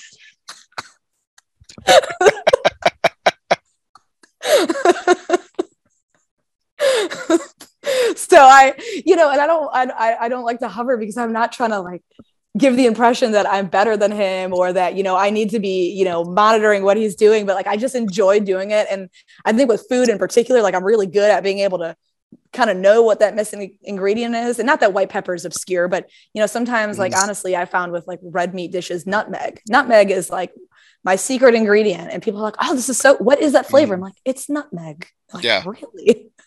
Nutmeg is really good with rich, very rich dishes. It has a way mm-hmm. of cutting through a lot of, just specifically like like your your bechamels, yeah, days. You know, like the, the where cream is involved. If you can add just like a dash of nutmeg, it has a way of taking the dish to a different level, which is weird because it's a baking spice tradition. Yeah, but so. it, it it provides that warmth. I think that you mm-hmm. wouldn't necessarily think of because like one of my the things that I make that I kind of inherited from my mom. Uh, she makes Hungarian goulash, and you know she made it her way, and she'll always make it better than me just because it's somebody making it for me and it's my mom. But like yeah. you know, my recipe is sort of a variation of it, but it's pretty different. And you know, nutmeg was the key ingredient, and I was very I was very honored because the first time she ate it, she's like, "Oh my god, this is so good! What's in there?" And she's like, "There's something I can't identify," because she's pretty good at doing like the food stuff like I am. I was like, "It's nutmeg," and honestly. That's what I love about cigars too. When you can you find that one that has that really distinct nutmeg flavor. And, you know, sometimes I'll have a hard time with like the nuttiness. It's like, okay, I'm getting a nuttiness, but I can't discern if it's like almond or cashew or walnut or whatever. And, mm-hmm. you know, if I do like some food pairings, I can kind of bring out those flavors and help myself. But sometimes you get a cigar that just has that little pop of nutmeg. I'm like, ooh, this is so good. Right. I, when I talk about nutty nuttiness to people when they're trying to describe it, they're like, I don't know what it tastes like. It's just like this nuttiness. I was like, does it dry your palate out? And they're like, yeah, it does. I was like, that's walnut. Oh yeah. Because yeah, walnut, walnuts, walnut and pecan are very, they're very pecan by itself. A lot of people candied pecans or put it in pecan pie, obviously, and that's a whole different level of yeah you know, taking it. But if you just eat them straight, like they're very drying palate. Like, uh, like even unsalted, unroasted peanuts. Actually, I, I don't know who got it in their head. I'm gonna salt peanuts because peanuts already have a like a salinity to them. They're already yeah. kind of salty. Yeah. Uh, like just uh, like straight out of the shell, unroasted, uh, you know, unsalted, just have already have a saltiness to them. So I don't know who decided it's like, oh, we're gonna add more salt to this. Um, and um, but yeah, if it if it dries out your palate I've, and you've tasted any, so it's it's probably going to be walnut or pecan. Walnut, yeah. So, um, nutmeg, I have to, this is a this is funny aside. Uh, we were talking about before the show about how about that cigar. Garrett Robinson of How About the Cigar was my guest on my Christmas episode this year, where we did um, Christmas cookies and like eggnog and holiday pairing with cigars and stuff. And like he went all out, man. He had the fresh nutmeg, the, the microplane, and he's just going nice. to town on his nutmeg. And uh, he drank probably like three or four glasses of nutmeg uh, three. Well, it might as well have been nutmeg. Three more glasses of eggnog, and he was just going to town on the on the fresh nutmeg. And he realized afterwards, he's like, I didn't realize it was a natural diuretic because. oh no. so put two and two together there. Um, but uh, yeah, too much of too much of anything is not a good thing. I'll just yeah put it that way. But uh, but yeah, no, it's it it's it's interesting. The just we're coming full circle about the balancing act, uh, and uh, um, it it is very much you know it, it, it is very important when it comes to cigars because a lot of them can be overwhelming in a sense but there's what i've what i've always loved about aj's cigars is they have that signature that we were talking about at the top of the show but there's always kind of like this nice surprise somewhere in somewhere in somewhere in them like where it's mm-hmm. like oh well that's unusual that's what makes this unique that's what makes it different yeah and that's what I've always really, as I've explored his portfolio, that's what I've really liked. Yeah, absolutely. And like, you know, we talked about earlier, it's just whether you smoke the portfolio or you smoke a collaboration, you can always tell it's like very distinctly AJ. definitely. So uh, we're going to come back to AJ for a couple more questions, but we this we do want to take a break real quick and do some fun segments. And this next segment is our presidential trivia segment. So this is a new mm. one, Laura, that you didn't get to take part in last time you were here. Don't worry, it's multiple choice. Hopefully, um, it's about Watergate. I just finished a whole book on that. Oh, I was going to say, hopefully, it's about Nixon. should have talked. Should have talked to you about this. No, it actually has to do with tea. So we'll talk about that. So uh, this uh, segment is always brought to you by United Cigars. Uh, featuring La Gianna Havana, distributors of Jose Dominguez, Bandolero Garofalo, and the highly acclaimed Atabey, Byron, and now Alfonso lines from Selected Tobacco. Smoke once a day and start living united. So, as I mentioned, Laurel, this is a multiple choice question. It has to do with Okay. our presidents, uh, and I thought this was uh, unique. I, I did a little, I knew a little bit about this, and I thought this was a fun question because it's a little. Uh, it, it's you know takes part you know it takes some history, but we were also talking about tea. So uh, of course, uh, very famously, this country has uh, started on the um, getting rid of tea, which is the Boston Tea Party, of course. Yes. So how many? Uh, so there are confirmed 118 participants that we know about, uh, future Americans, American colonists at the time that took part in the Boston Tea Party. Yes. How many future future U.S. presidents participated in the Boston Tea Party? Is it A three, B one, or C zero? One. See, I, I toyed with this because I wanted to be like, I don't want to make this incredibly obvious, and I was like, one is a the stupid answer because it's probably a really good answer that most people are going to guess at, and I was like, I just couldn't get around because I didn't want to say like four because that's obnoxious. The answer is actually zero. believe it or Okay. Damn, that was Uh, my first inclination, and then yeah. I second guessed myself. I know. I I so I I did a double check on this. I couldn't remember. I knew Samuel Adams was a part of it, and obviously he wasn't president. His brother was, and uh, Paul Revere is another famous participant that a lot of people know. Uh, Thomas Hughes as well. Again, no future president. Yeah, but So no, future presidents. no future presidents took part in the Boston Tea Party. So even back then, if you if you had a little bit of a rebellious side, you just weren't going to make it to the Oval Office apparently. So Yeah. They Uh, knew back then. they Good knew back then. So, uh, I know he's not a, a, pre- a president, but Paul Revere is an interesting character to me in history, just because I love his story specifically because he actually got caught. The midnight Paul ride of Paul Revere, he got caught. Yeah. And it was William Dawes who actually successfully had a successful ride, told more people that the road coats were coming, and yet nobody knows his name, but everyone knows about Paul Revere, which is funny. But you know what? That's Uh, true, though. Sure. So we were talking about Samuel Adams' brother who became president, John Adams. So here, here's so John Adams was a uh, a man after your own heart because he loved tea, loved it. But this might be the reason why this na- John Adams might single-handedly be the reason why we are a nation of coffee drinkers and not tea drinkers, because obviously during the American Revolution it became er- very unpatriotic to drink tea, and so he switched to coffee and as the story goes, and I've read this in several places, he quickly, him and Abigail, his wife, became quickly addicted to coffee. Hmm. And so it, I guess it gave them the stimulation that they needed. And so they, then they would drink tea on occasion and more in private and everything, but they were notorious co- coffee drinkers, even though they, he even says in, in one, in one memoir, he actually prefers tea. He actually preferred tea. Interesting, but yeah, I suppose it seems unpatriotic. So, hence the the birth of the coffee craze in America. Yeah. So Starbucks Huh. thank, thanks John Adams every day, or they Yes. should. Um, Next year's holiday cup. Uh, I just pulled off the label uh, from this uh, Bellas Artes Maduro, and I think for the first time I noticed The a signature. s- the signature. Crazy signature, right? Yeah, it is a signature. Is it on? Is it on everyone? Yeah, it is. It's on mine too. Yeah, it's uh every band. I was like, is this really his signature? I mean, how ornate is that? This honestly looks handwritten. Right?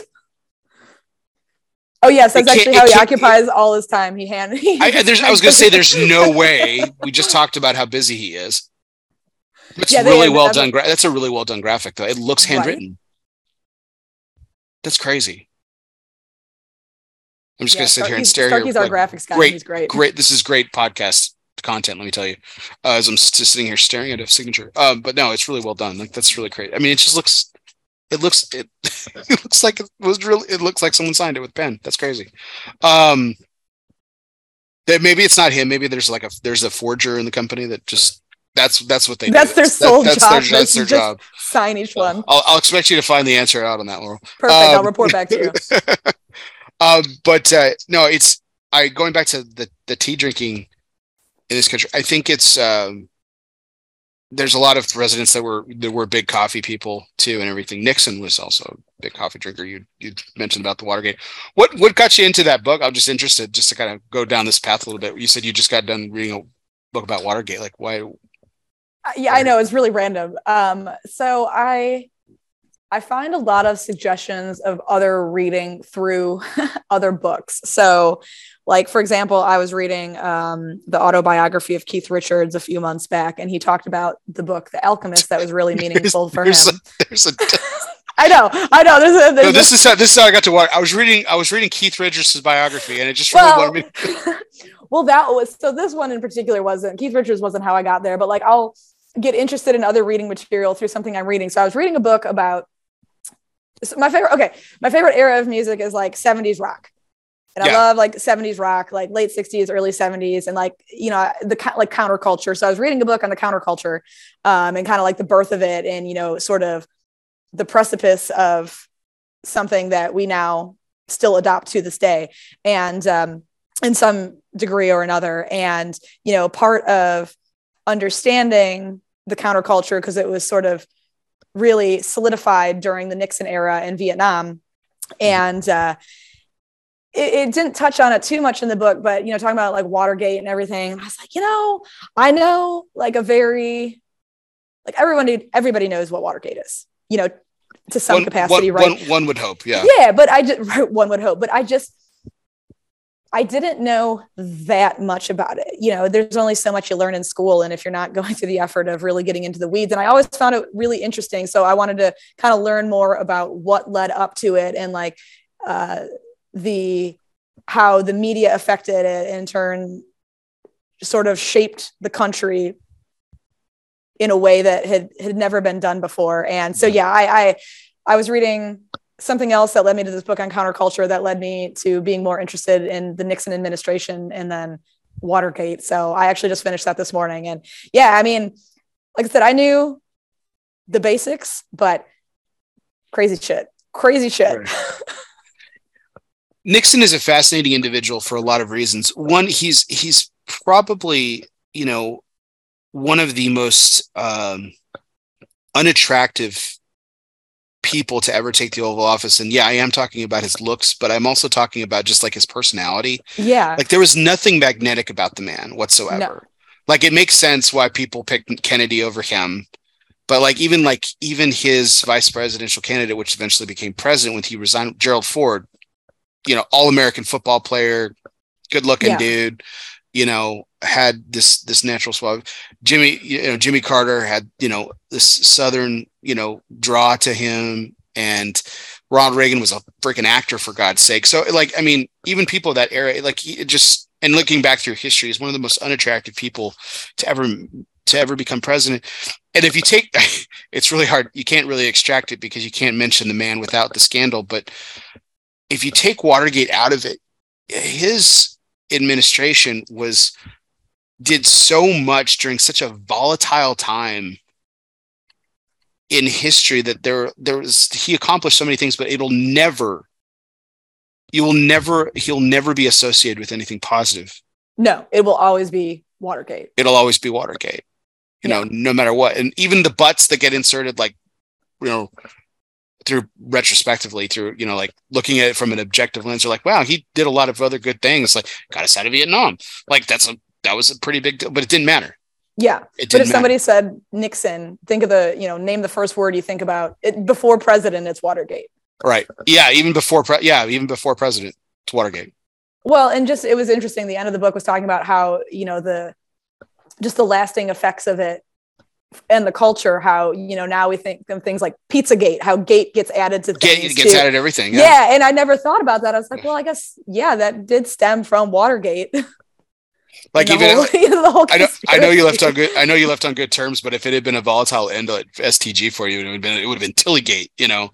like it just like gate gets added to everything with controversy. And it's yes, it um yeah it's it's it's unbelievable um uh, history is fascinating to me this to this one day about how you can if you throw if you throw no matter how small if you throw if you throw a rock into the river of history its rippling effect can just completely move the trajectory of the river. It's crazy. Yes. Well, and then it's you think about what if he had admitted to it and Gosh, oh, everything yeah. everything else hadn't happened. You know, how would that?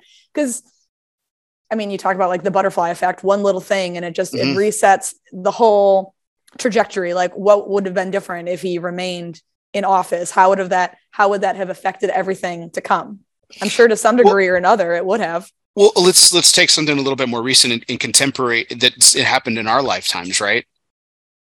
Um, Bill Clinton. Mm-hmm. You mm. know, yes, the same thing, right? I mean, for most people, Monica Lewinsky is the is the the association, right? Mm-hmm. And but people still look back at his presidency and can name all the positive things that he did. Yes. You know, and and it being the historical nut that I am, it's uh uh everyone always says, you know, when I've had discussions about presidencies and they're like, "Oh, what's the worst thing that ever happened during their presidency?" And we get to Clinton, they're like, "Oh yeah, it's it's Monica Lewinsky." I was like, "No, it's really not." Uh, with all respect to that, that was a personal scandal, but that, that didn't was, really affect anything. I said if you would, I was like, if you wanted the worst thing that happened during the presidency is he he had uh, Glass Steagall was re- the Glass Steagall Act was repealed, which ultimately led to the 2008 um, economic economic yeah. destruction yeah. of this country and the world, for that matter, which is crazy. It's, I mean, it's it's great, and that's that's unfair to put it on him too. But I mean, it happened during his presidency, so yeah, it's crazy. So anyway, that was that was a little fun fun segue into talking about our presidential uh, trivia segment, which is always brought to you by United Cigars, featuring La Havana, distributors of Jose Dominguez, Bandolero, Garofalo, and the highly acclaimed Atabey, Byron, and now Alfonso lines from Selected Tobacco. Smoke one today and start living united. Our next segment is uh, one of my favorite to do, and I was really excited to talk about this tonight, Laurel, because you picked a very unique charity. So every week now we have uh, asked our guests to spotlight a charity or nonprofit of their choosing. Um, and we've talked about some wonderful causes, uh, some related to the cigar industry, some not. Tonight we're going to be talking about one that's not directly in, uh, associated to the cigar industry. It was one of your choosing. So the ocean cleanup. Um, which has yeah yeah protect our oceans yeah has not been brought up on the show. I've got we've we've tackled a lot of cool issues and everything. This is one that has not come up, so I was really excited to talk about something different. You know why why did you pick this? I'll I'll, I'll give you the floor here a little bit. Why did you pick this, and why is this so important to you? You know, I just maybe it's all the the David Attenborough documentaries I watch. You know, with the the fragile ecosystem and the oceans affecting everything. But really, I think it's it's hard for people to really comprehend how much something affects everything when they're not seeing it on a daily basis you know litter in the oceans destroying you know animals and coral reefs. And then it's you know sea turtles are getting caught in it. And then sea turtles can't clean up the algae algae on the coral. Then other life can't live there. And we don't you know and it trickles down to like i mean this is a really bad and broad overview but how something I don't even want to say as simple as trash in the ocean can really destroy a fragile ecosystem and then come back on everything else, um, you know, affecting food supply and just, you know, quality of water, quality of life. And, uh, you know, I've got a friend who's actually um, a marine biologist. She's lived in uh, French Polynesia for like the last 10 years. And she actually is responsible for um, helping breed and relocate baby corals to try to uh, sustain coral reefs and you know generate new growth um, in a positive fashion. And uh, yeah i've always just i've always loved the ocean and have an appreciation for it. And i think there's just i don't want to say there's not enough attention to it because obviously there are charities like this and um, you know whole programs dedicated to ocean cleanup and ocean conservation. But um, yeah, I think it's just it's one of those things that people don't really think about. And honestly, I thought about changing the charity because after the whole earthquake um, happened in Turkey and Syria, I was like, oh my god, that's horrible. Um, that's a little bit more of a, an, an, immediate thing, uh, like global giving, who will help with some of the the survivors and the families and you know the fallout of the the massive earth, earthquake over there last week. But uh, yeah, I mean, ocean cleanup I think when we talked earlier, I talked about the national park system. And for me, it was also doing research into a charity that was actually a good charity. So they have a A plus mm-hmm. rating um, right. for their charity rating. so that, yeah. the, the majority of the funds goes to actually helping ocean cleanup as opposed to going you know into people's pockets. So that is also important to me when considering a charity is how much does your donation actually help the cause and how much does your donation pay for somebody's salary? Um, obviously people have to get paid. You know they're doing work but there's a limit. There's a limit. So yeah i just it's always been environmental issues have always been important to me. And uh, yeah the the oceans i think just need a little tlc yeah, that was it. It was. I found it interesting just because uh, I wouldn't have associated with it, but it sounds like envir- the environment is, is a big passion of yours. I found out I was like this Midwest girl picks the ocean cleanup. I didn't peg you for an ocean person necessarily. so, um, well, what kid doesn't want to be a marine biologist when they're you know twelve? Thousand percent. No, I, I I often joke like um, that. Um, my my wife my wife is a zookeeper which is another you know another 12 year old girl's dream because i always say that you know every 12 year old girl wants to be a marine biologist when they grow up and she was that girl too. She yeah. ended up becoming a zookeeper which is probably the you know second most popular thing too so she's living her dream out which is great. Um but i it's i think when when we talk when people talk about the especially in today's and they're they're all important issues right? But when people talk about environment today it's it's always like there's like this really big focus on climate. And that's not to say that that's not important. But um the ocean plays such a huge part in this too. And and it, i was really this was really fascinating stuff. And i'll put this stuff in the show notes too. There are five according to the ocean cleanup there are five garbage patches that exist globally. And the hmm. largest one is actually in the Pacific Ocean.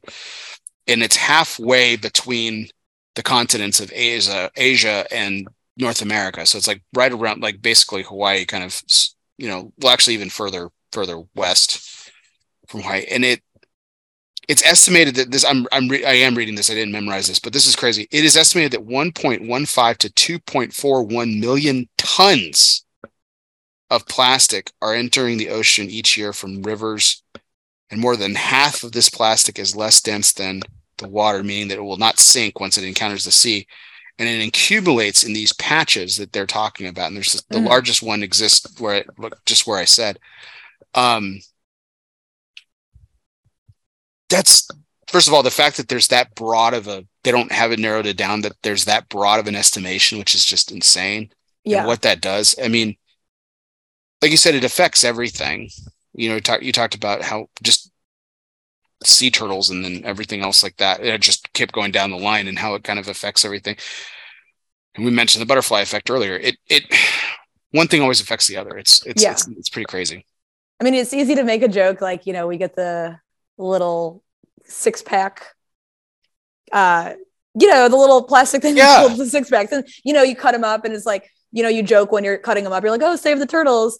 But honestly, I mean, it's not, I mean, obviously it's not funny to have a turtle with plastic on them, but you know, you think about like the long-term implications of it when you start to fuck with this marine life and, you know, then they can't do their job and then other things can't do their job and then things mm-hmm. start to fail. And then, you know, there's, I mean, there's so many different aspects of it, but yeah, it's, uh, it's definitely a ripple effect. And I think even it, if it didn't really mess with a fragile ecosystem. Having that much trash in the ocean is uncool. It's just uncool.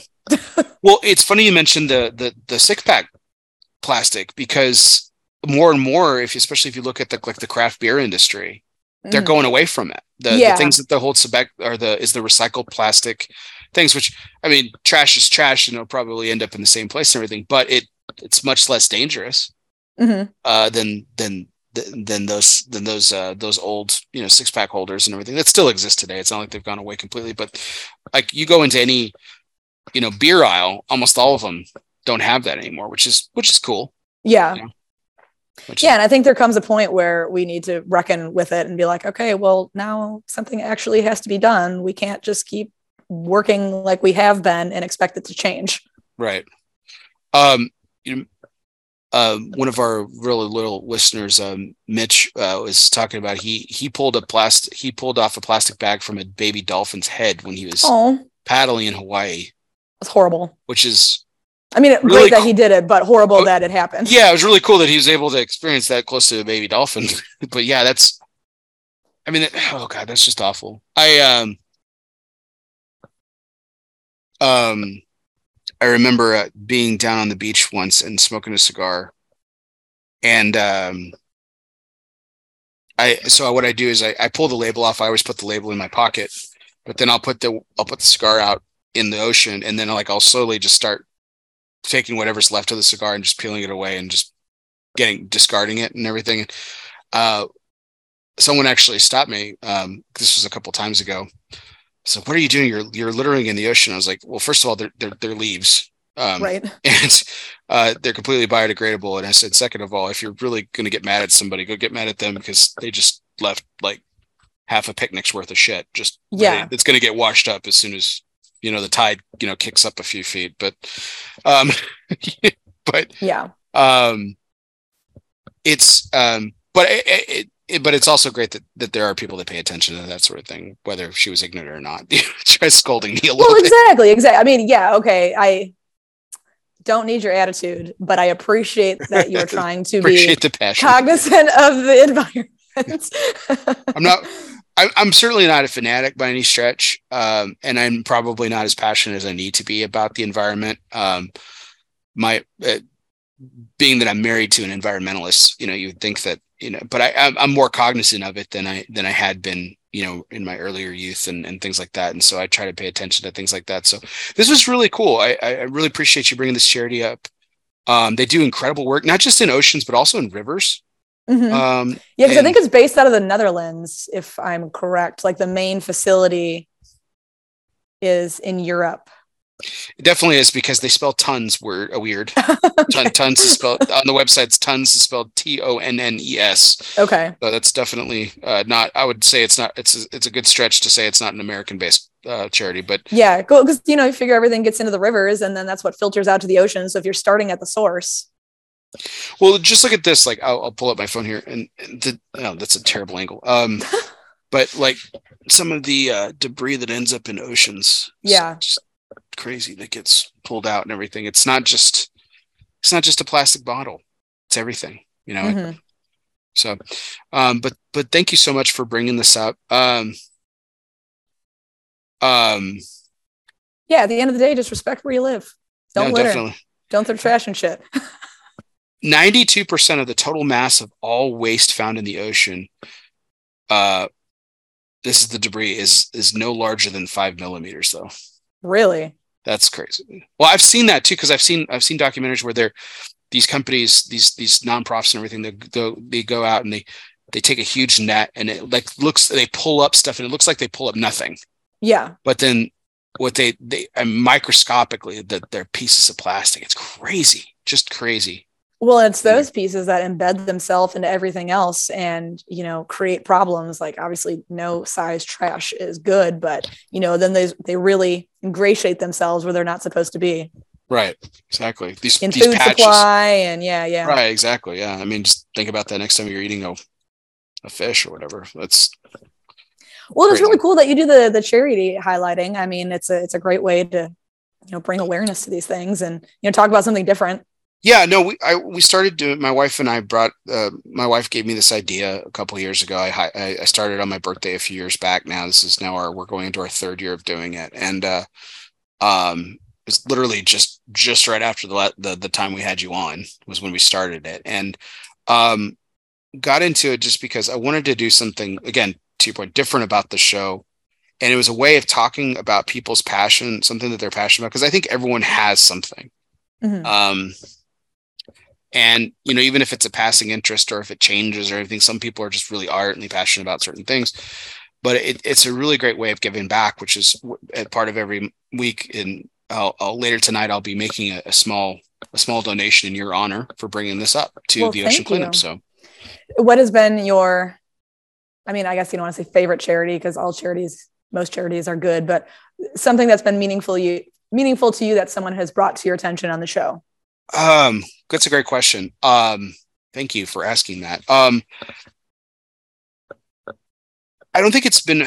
This is going to sound like such a political answer. Um, I don't think it's one in specifically that was really my favorite, but it's but that's to the point I made earlier. What's been really great is how surprising. Like tonight, just when you named it, I was like, really cool. We've never talked about oceans, and I would not have I would not have associated you with that with that kind of that kind of passionate uh, you know idea for you. So um, I think it's been been surprising to see what people pick.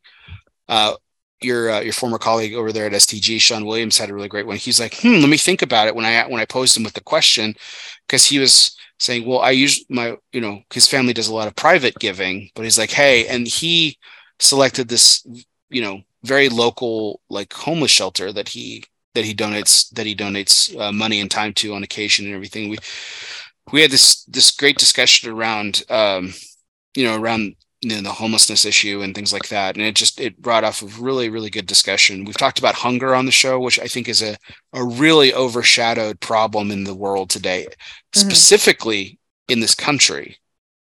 Um, you know, you know, everyone talks about the starving children in Africa, and that's terrible. And, and in third world countries, it's awful. It really is.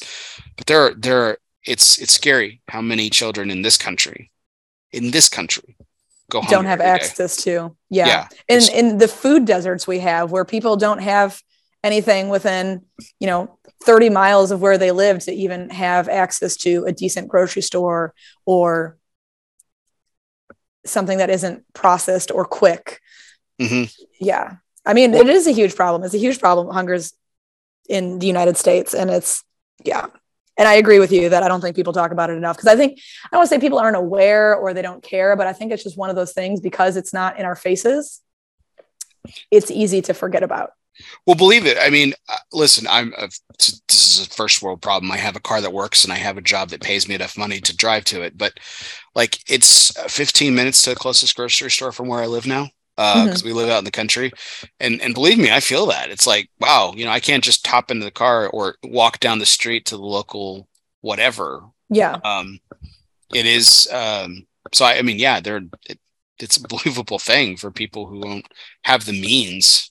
Yeah.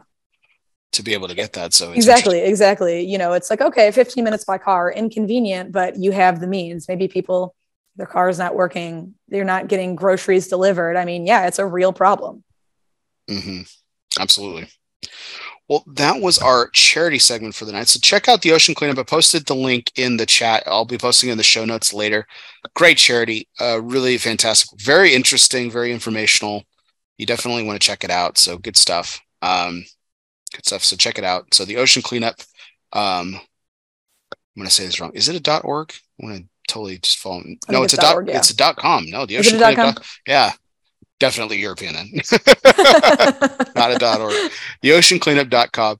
Uh, check it out. You can donate on the website. Uh, again, oceans and rivers, uh, and just some just educate yourself a little bit. This is some interesting stuff. I was reading up on it before after you told me about it, so hadn't hadn't heard of it. Um, we need to need to focus more on the oceans for sure. Right. Well, getting back to um, just a couple more questions about your you know the future of AJ Fernandez with you in yeah, your yeah. role, and then we have a couple more fun segments to kind of close out the show. But um, you know, with um, with some of the changes that uh, that that you will be in charge of making in, in, in, in this direction and everything, what does that what does that mean for like what we've uh, what we've seen like you talked about the event landscape changing. Now that you might that might have been narrowed to just like the stg experience that you were very much a part of. But would you say as a whole because i've heard this would you say as a whole that the event landscape has changed uh, post covid yeah yeah. I mean you know it changed at stg and i've talked to a lot of people from other manufacturers like yeah man a lot of events would come back after covid but they're just they're a little sluggish like people don't want to hang out as long or you know accounts are saying well we do better with in-store promotions or if we're going to do event it has to be it has to be an event that is meaningful. Don't just come in and stand behind the counter and you know throw cigars at people. You know make it an experience. So i guess more so as a as a redaction i don't want to say that people aren't interested in events but they want in my experience they want events that people can attend and say oh wow that that was that was different. It was meaningful. I learned something. I gained something. So just creating more of an experience as opposed to just you know being there handing out cigars. Let's talk about that a little bit. Um, because i think when the, when events first started taking place um, i had fabian ziegler on the show years ago and he was good guy. It's yeah it's he would never he would never claim this because he's he's a pretty humble guy. We're talking about humble individuals in the industry. Um, but it, it's widely regarded that he created the modern day event, and and he he was with Drew Estate for 20 years, um, and uh, and it became this thing, and and it kind of exploded with you know other brands taking kind of taking charge of it and it's kind of changed a little bit here and there but for the most part i mean most people still consider an event where the rep shows up, puts a table down, puts the boxes on, and like you said, kind of throws cigars at people or educates people on the brand. And I think brand education is a cool thing. You said that's a big part of what you're going to be doing. Mm-hmm. But I think there's there's ways to do it differently. Um, and I thought you did you did a really cool job at your time at Macanudo bringing the tobacco to the forefront where you guys would do the fumas and everything. Is there plans to do that with AJ or are you gonna are you looking to do something completely different, even re- revolutionize it even more? You know, and it's a good question, and you know we're not sure yet. And obviously, you know what we did with Macanudo was successful for Macanudo, but I also don't want to you know leave one company and then just go and do the same thing. That's not really fair to either company, I right? Say, I, I, I, figured as much, but yeah. Um, so I'm not quite sure what that's going to look like yet. You know, we we really the main thing is we want to again just bring more of an interactive educational experience to people in the stores. What that looks like yet, not entirely sure, still working on it. But uh, yeah, hopefully we can do, do some sort of like, not everybody can get down to the factory, right? You know, bring a little, just a little snippet of maybe an aspect of the factory to the store. So, you know, there's there's an understanding, you know, whether it be focusing on aging or fermentation or whatever it may be. So yeah, it won't be the same. Um, but uh, something in the vein of interactive and educational. I, I want to put a spotlight on this, Laurel, because I want to I, I want to give you some credit where credit's due on something because it, well you're you're still in this exploratory discovery phase of what you're what you want that experience to be like i don't want i i, I because if there's one constant in this world it's that people hate change that's true but there's also you know the definition of uh, to go along with that the definition of insanity is continuing to do the same thing and expecting different results right yes. so um so i i think I, I think that there's definitely there needs to be this kind of discovery phase for you to find out what what ways could be revolutionized in order to bring that unique experience to bring people to AJ. Like you said, bring the factory experience to the local cigar shop. I think that's I, I think that's one of the biggest challenges that faces you guys, you know, as a whole, because it is different. And I think that I think that is something that lacks an understanding. Because if you go into most cigar shops, you know, even the most educated smokers really don't know how a cigar is put together. Yeah, yeah. And and I think that that's a that's a pretty unique challenge in a sense. Like they understand that there's a roller, they understand that there's a wrapper, a binder, a filler now. They understand the different regions where tobaccos grow. They, again, these are educated smokers, right? Not the everyday guy who's like, "Hey, just give me that cigar that's on the shelf." But yeah, um, but I I think there there's also what which kind of leading me to my second part we were going to talk about tonight, and we talked to, we touched a little bit on this on your first your first appearance, and and that's women in the industry. Um, I think that there there's this glaring um misconception that um, women don't smoke cigars. When they, uh, every cigar shop that I've ever been in has women smokers. Uh, I've been a retailer, so I've seen regular women smokers that come in, you know, daily. Um, but while there's not many women in your position, which is really great that you're doing this, that's not great that there's a lack of them. It's great that you're doing this. But um, women make this industry move. Most most yep. people, yeah, at the factory level, you know, most employees are women. It's true. It's true. I mean, and you know, there's women doing certain jobs. I mean, I can't remember if we've talked about this, but you know, where even something as simple as seeing color more vividly and having women only doing the sorting of the tobacco, mm-hmm. um, both coming in from the fields and then also getting placed in the boxes. Because even though you're doing the same processes, like any agricultural product, there's going to be variations. So being mm-hmm. able to open a box and see that every cigar is the same color, those are selected by women because women see colors more vividly Mhm. and you know the teams of rollers and yeah sorters and i mean it really is at its core a, a woman driven industry that i think people don't think about and we're a rising segment that i don't want to say are ignored but i just don't think there's been a lot of investment in it overall No, I would absolutely agree with that. I think that I think there's been some very, you know, you know, even the generation prior to you, like I think there was some very prominent women in this industry that directed this industry in a really great way that were that kind of figurehead. You know, Cynthia Fuente comes to mind. Janine Perdomo played a Mhm. plays a huge still continues to play a huge role over at Perdomo. Um, but even the younger generation that I would say, like you, for example, uh, Lana uh, over at uh, Davidoff yeah yeah is also she she's done incredible things for that company. Uh, where there you're you know you're a face of a certain aspect of the job and you're more customer facing, which get, again is is is perfect for the, this point that we're trying to drive home.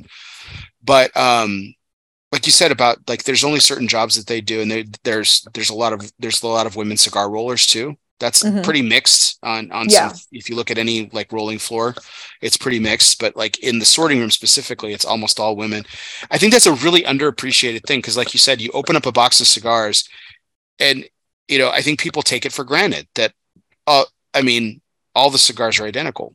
Like Yeah. it's it's cra- I mean, credible consistency by the the growing and fermenting and curing of the tobacco, but also someone's got to put it in the box. Yeah, and it doesn't matter if you do the same exact process for every growing season, you know, every leaf, every batch, whatever, but there's always going to be some inconsistencies, right? So, you know, you open a box of cigars and everything in there is exactly the same, but 6 months later you might open a box of cigars and everything in there is exactly the same, but if you compare the two, the hues might be a little bit different. So, have you here? Here's a here's an interesting question. I want to put my little fingers up in quotations. Have you? And I'm sure you have, but so again, another leading question. But have you ever felt like a woman in the industry? Like that's been the label. Oh, 100%. 100%. How do you feel about that? I mean, I, it's a loaded question because I think to some degree you can use it to your advantage. It's like, okay, well, maybe you're paying attention to me because you think I'm interesting or unique because you don't see a lot of women in the industry. And now I have your ear and I can, you know, impart something upon you or, you know, get something out of this transaction, you know, whatever it may be. But yeah, I mean, I, I think if I can make any sort of small positive impact on the cigar industry it would be to you know maybe help change the landscape of like not thinking of a cigar smoker and then a woman cigar smoker but just as cigar smokers overall. Mhm. um, and not a, a, a woman first but just a lover of cigars or somebody who's knowledgeable about cigars. Um, that would be ideal. I mean i'm not going to obviously incriminate anybody but I, I cannot tell you how many times i've walked into a cigar shop and people are like oh how do you recommend that i speak with a, a female cigar smoker you know how, how do i approach that i'm like like anybody else who walks through your door Like- um Like And a I just- person? yeah yeah and i just i don't i just don't want that to be the label it's like oh you're a you're a woman in the industry like i just want to be in the industry but i guess if it Mhm. helps move the needle for you know towards the positive for inclusion that's fine Yeah, I and we had this discussion the first time you were on the show. I remember the first the first time I ever met you at at, at the IPCPR trade show at the time, and I remember walking away from because again you weren't known to me, even though I think you'd been in the role for at least a couple of years at that point. Um, but I remember walking away thinking it was more of like this this big educational experience from a Macanudo standpoint. Like I didn't know that much about Macanudo. You really just filled my head with a lot of a lot of fantastic content and great and interesting stuff.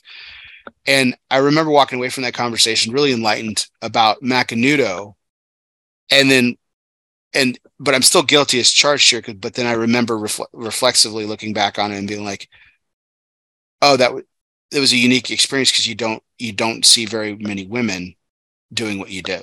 yeah And um, so guilty is charged over here as well. But but it's no i mean it's normal because you just it really is not the you know we are not the dominating gender in the cigar industry so i mean it's not bad that you walked away thinking oh like that was a unique experience because of this i mean the fact that you were cognizant of that and now cognizant of the fact that you thought about that i mean is yeah. you know well again i appreciate you always having my back but like i'm not looking i'm not i'm not looking to get punished by any stretch and I'm, I'm certainly not being an apologist about it but it um but i think to to your credit though, I think that that that is what's really great about about women in your position and what you're able and just a person in your position you're able to do is you're able to educate people on whatever you're talking about and bring their perspective because i you know we talked about you know how you got to this your last reading of watergate through keith richards book which is hilarious.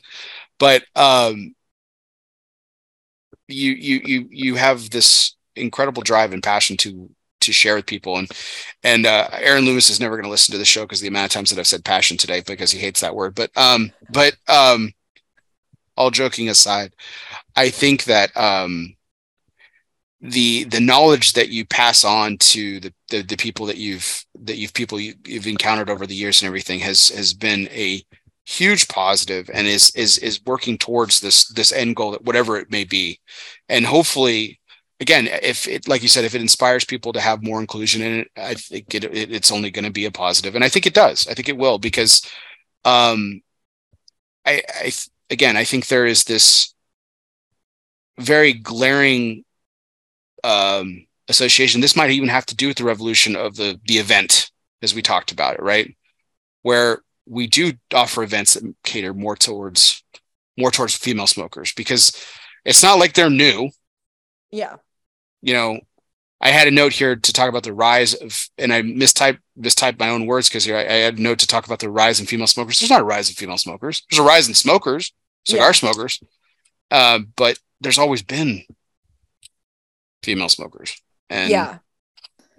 And honestly, in my experience, the last, I mean, you figure seven years I've been out on the road. I mean, I was in retail for six years prior and doing this now for, yeah, like six and a half, almost seven which is crazy. and you were one of three in the shop too when you were in retail, right?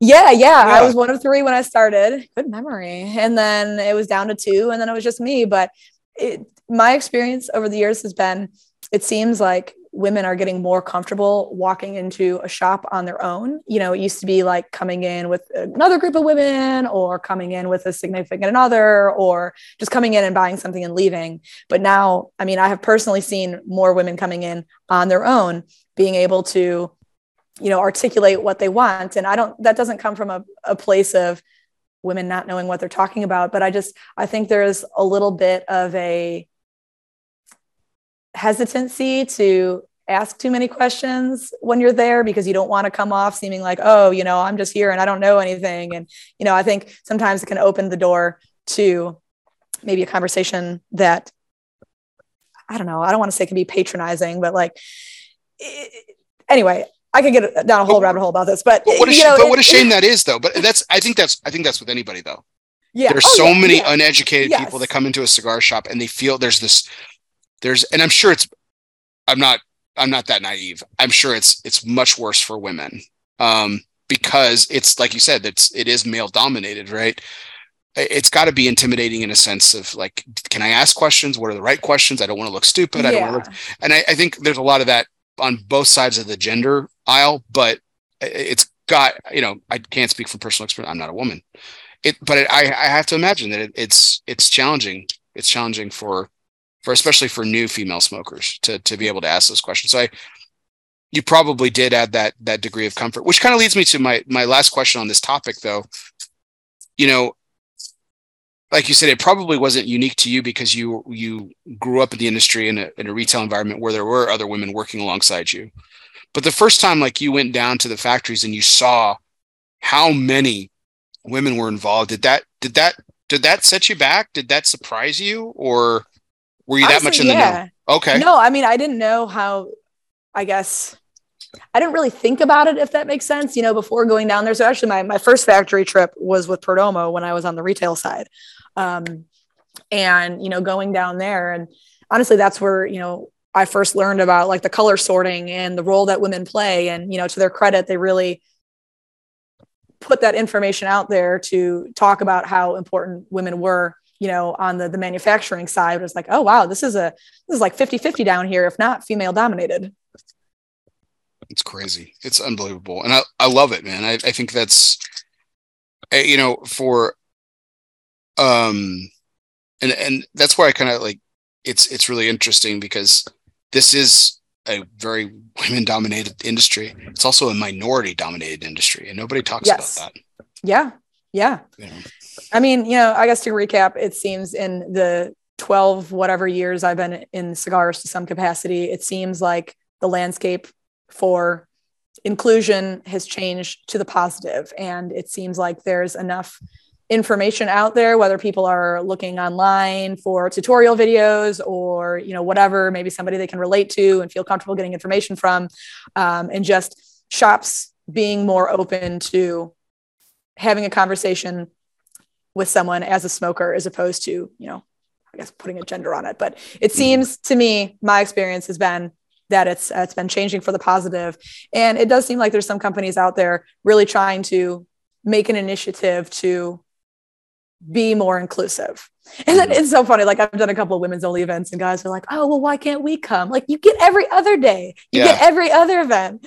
You know, let people be in an environment where they feel comfortable." I mean, I did an event, I did a women's only event in St. Louis, and I wasn't really sure what it was going to be. I th- originally I was thinking it was going to be like a standard Fuma tasting event that we were doing with Macanudo, and I got there, and you know, some of these women started asking me questions, even stuff about like how do you what's the different type of a cut?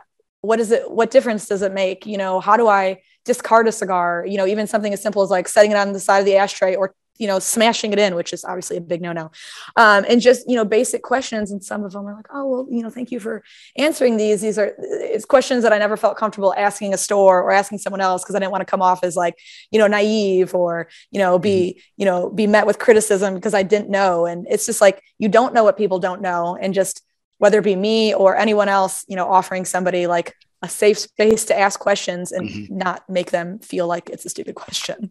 that's the really, that's just really the big thing. Whether My, it be someone who's young, they're newly 20, I almost said newly 18, newly 21. Right. Yeah. walking through the door, trying to figure it out. My my two biggest pet peeves is working in retail where the where the people who would put their cigar in their mouth and then use the community cutter. That was ah. one.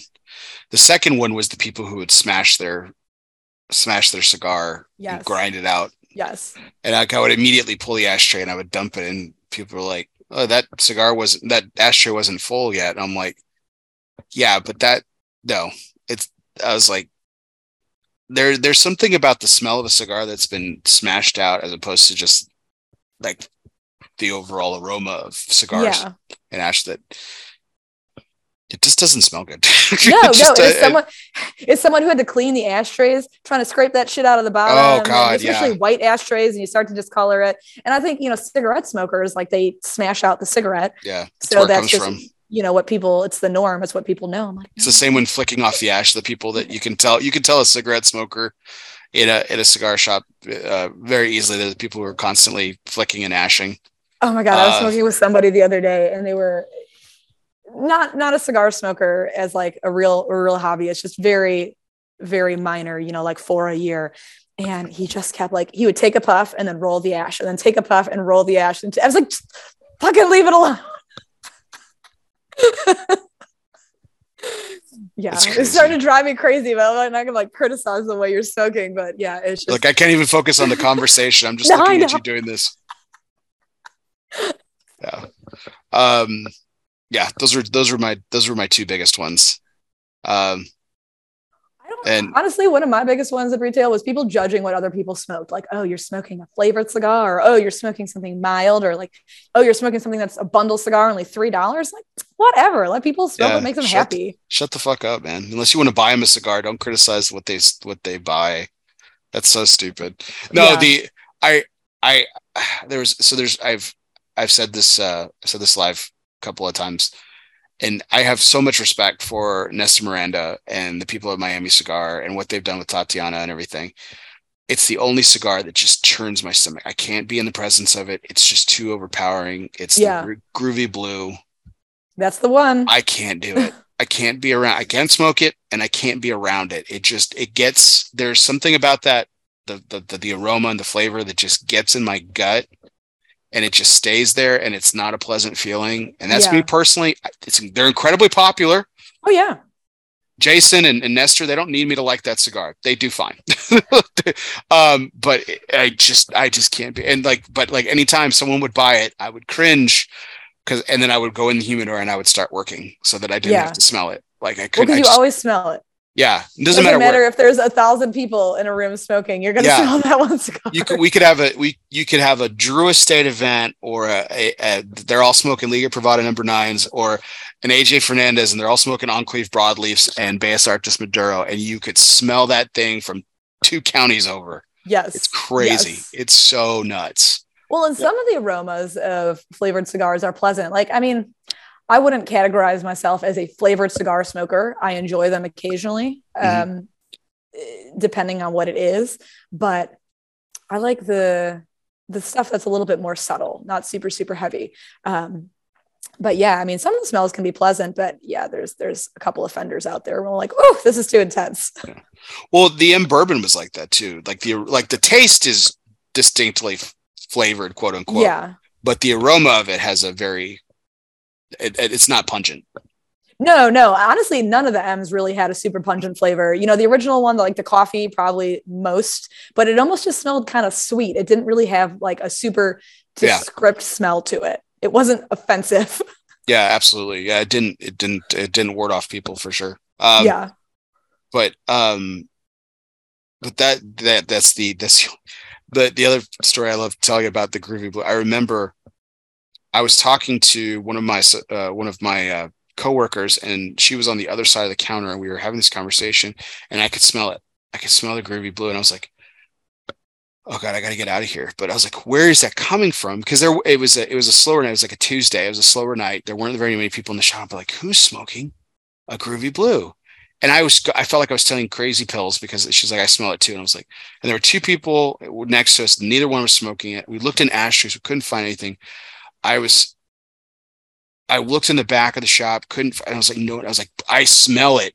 It's so crazy. We had found Laura. It was hilarious. I had ashed my cigar in the ashtray by the register, where I was talking to her, and there was a little bit of an amber on my ash. Someone had cut their groovy blue into that ashtray, It and it just ignited it. the amber touched the piece of groovy blue wrapper, and that's what I was smelling. That was Damn. insane. I was like, I was like, that's unbelievable. That is unbelievable. But bravo to them for coming up with something so distinct. You know, sincerely. Yeah, and like you said, it is popular it's and incredibly powerful, popular. and yeah. I definitely I've said this before. Everyone wants to shit on flavored cigars. You know, it's like uncool to smoke a flavored cigar. They're know what? also incredibly Acid- popular. So Acid Kuba Kuba was the number one selling cigar for how long? I mean, you know, probably whether people is, are yeah.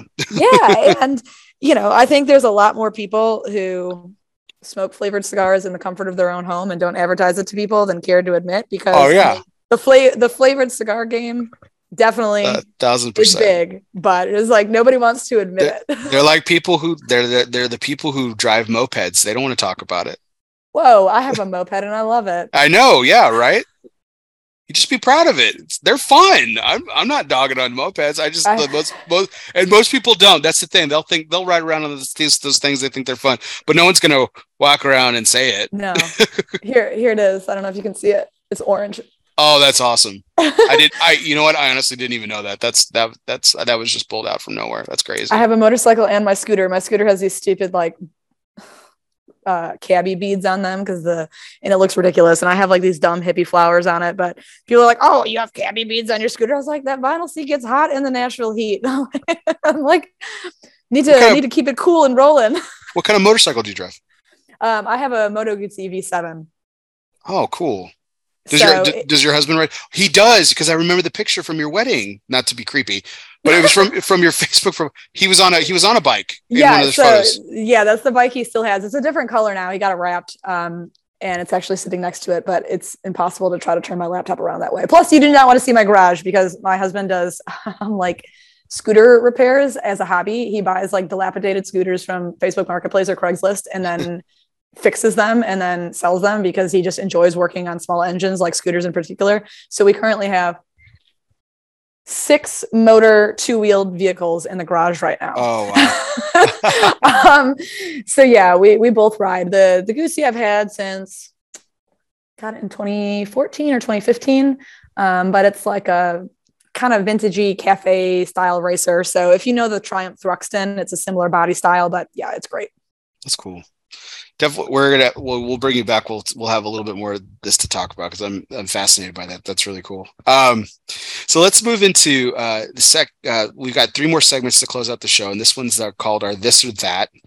Uh and i said we were gonna you kind of stepped on one just uh, at the top of the show but we'll we'll kind of go into it anyway. So it's very easy. This or that laura i'm gonna give you two things. You just pick one or the other okay. and talk about why. So meant to be like a rapid fire. So this or that uh, you spent a lot of time in Milwaukee. So beer, a beer in Milwaukee or a whiskey in Nashville, your new home. Beer, beer in Milwaukee. What beer are we drinking in Milwaukee? Mm, there is a beer from Lakefront called the Big Easy, which is a Maibock. Uh, it's an Imperial Maibock they do around um, uh, Mardi Gras. Oh my God. So I could not remember. oh, like, this time of year. Oh, I'm so thinking, I bet you're yeah, I'm thinking it. Fat Tuesday. I'm like, what is Fat Tuesday associated with Mardi Gras? um, so yeah, I mean, I'm not honestly a huge whiskey drinker. I've embraced it a little bit more since I've been down here. Um, I was actually doing a podcast um, with Steve Crane, uh, Tinderbox Bourbon and BS, and he had gotten a Belle Meade bourbon. I mean, I know bourbon and whiskey are not one and the same, but he had gotten a Belle Meade bourbon in honor of me having recently moved to Nashville. And I actually went and picked up a bottle because I enjoyed it so much. So I'm trying to get more into the the whiskey bourbon world, but you know, at heart, more of a beer gal. Can take the girl out of Wisconsin, but not the Wisconsin, not Wisconsin out of the girl. There you go. All right. Some of these are cigar related, some are not. So this is a cigar related one. Would you rather smoke a Churchill or a Figurado? Figurado. What's a what is it about that size that uh, you gravitate towards?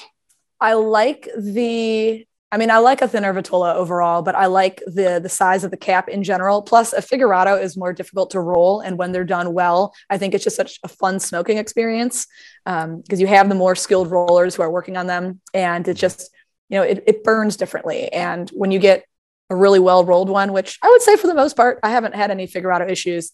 It's just it's very unique.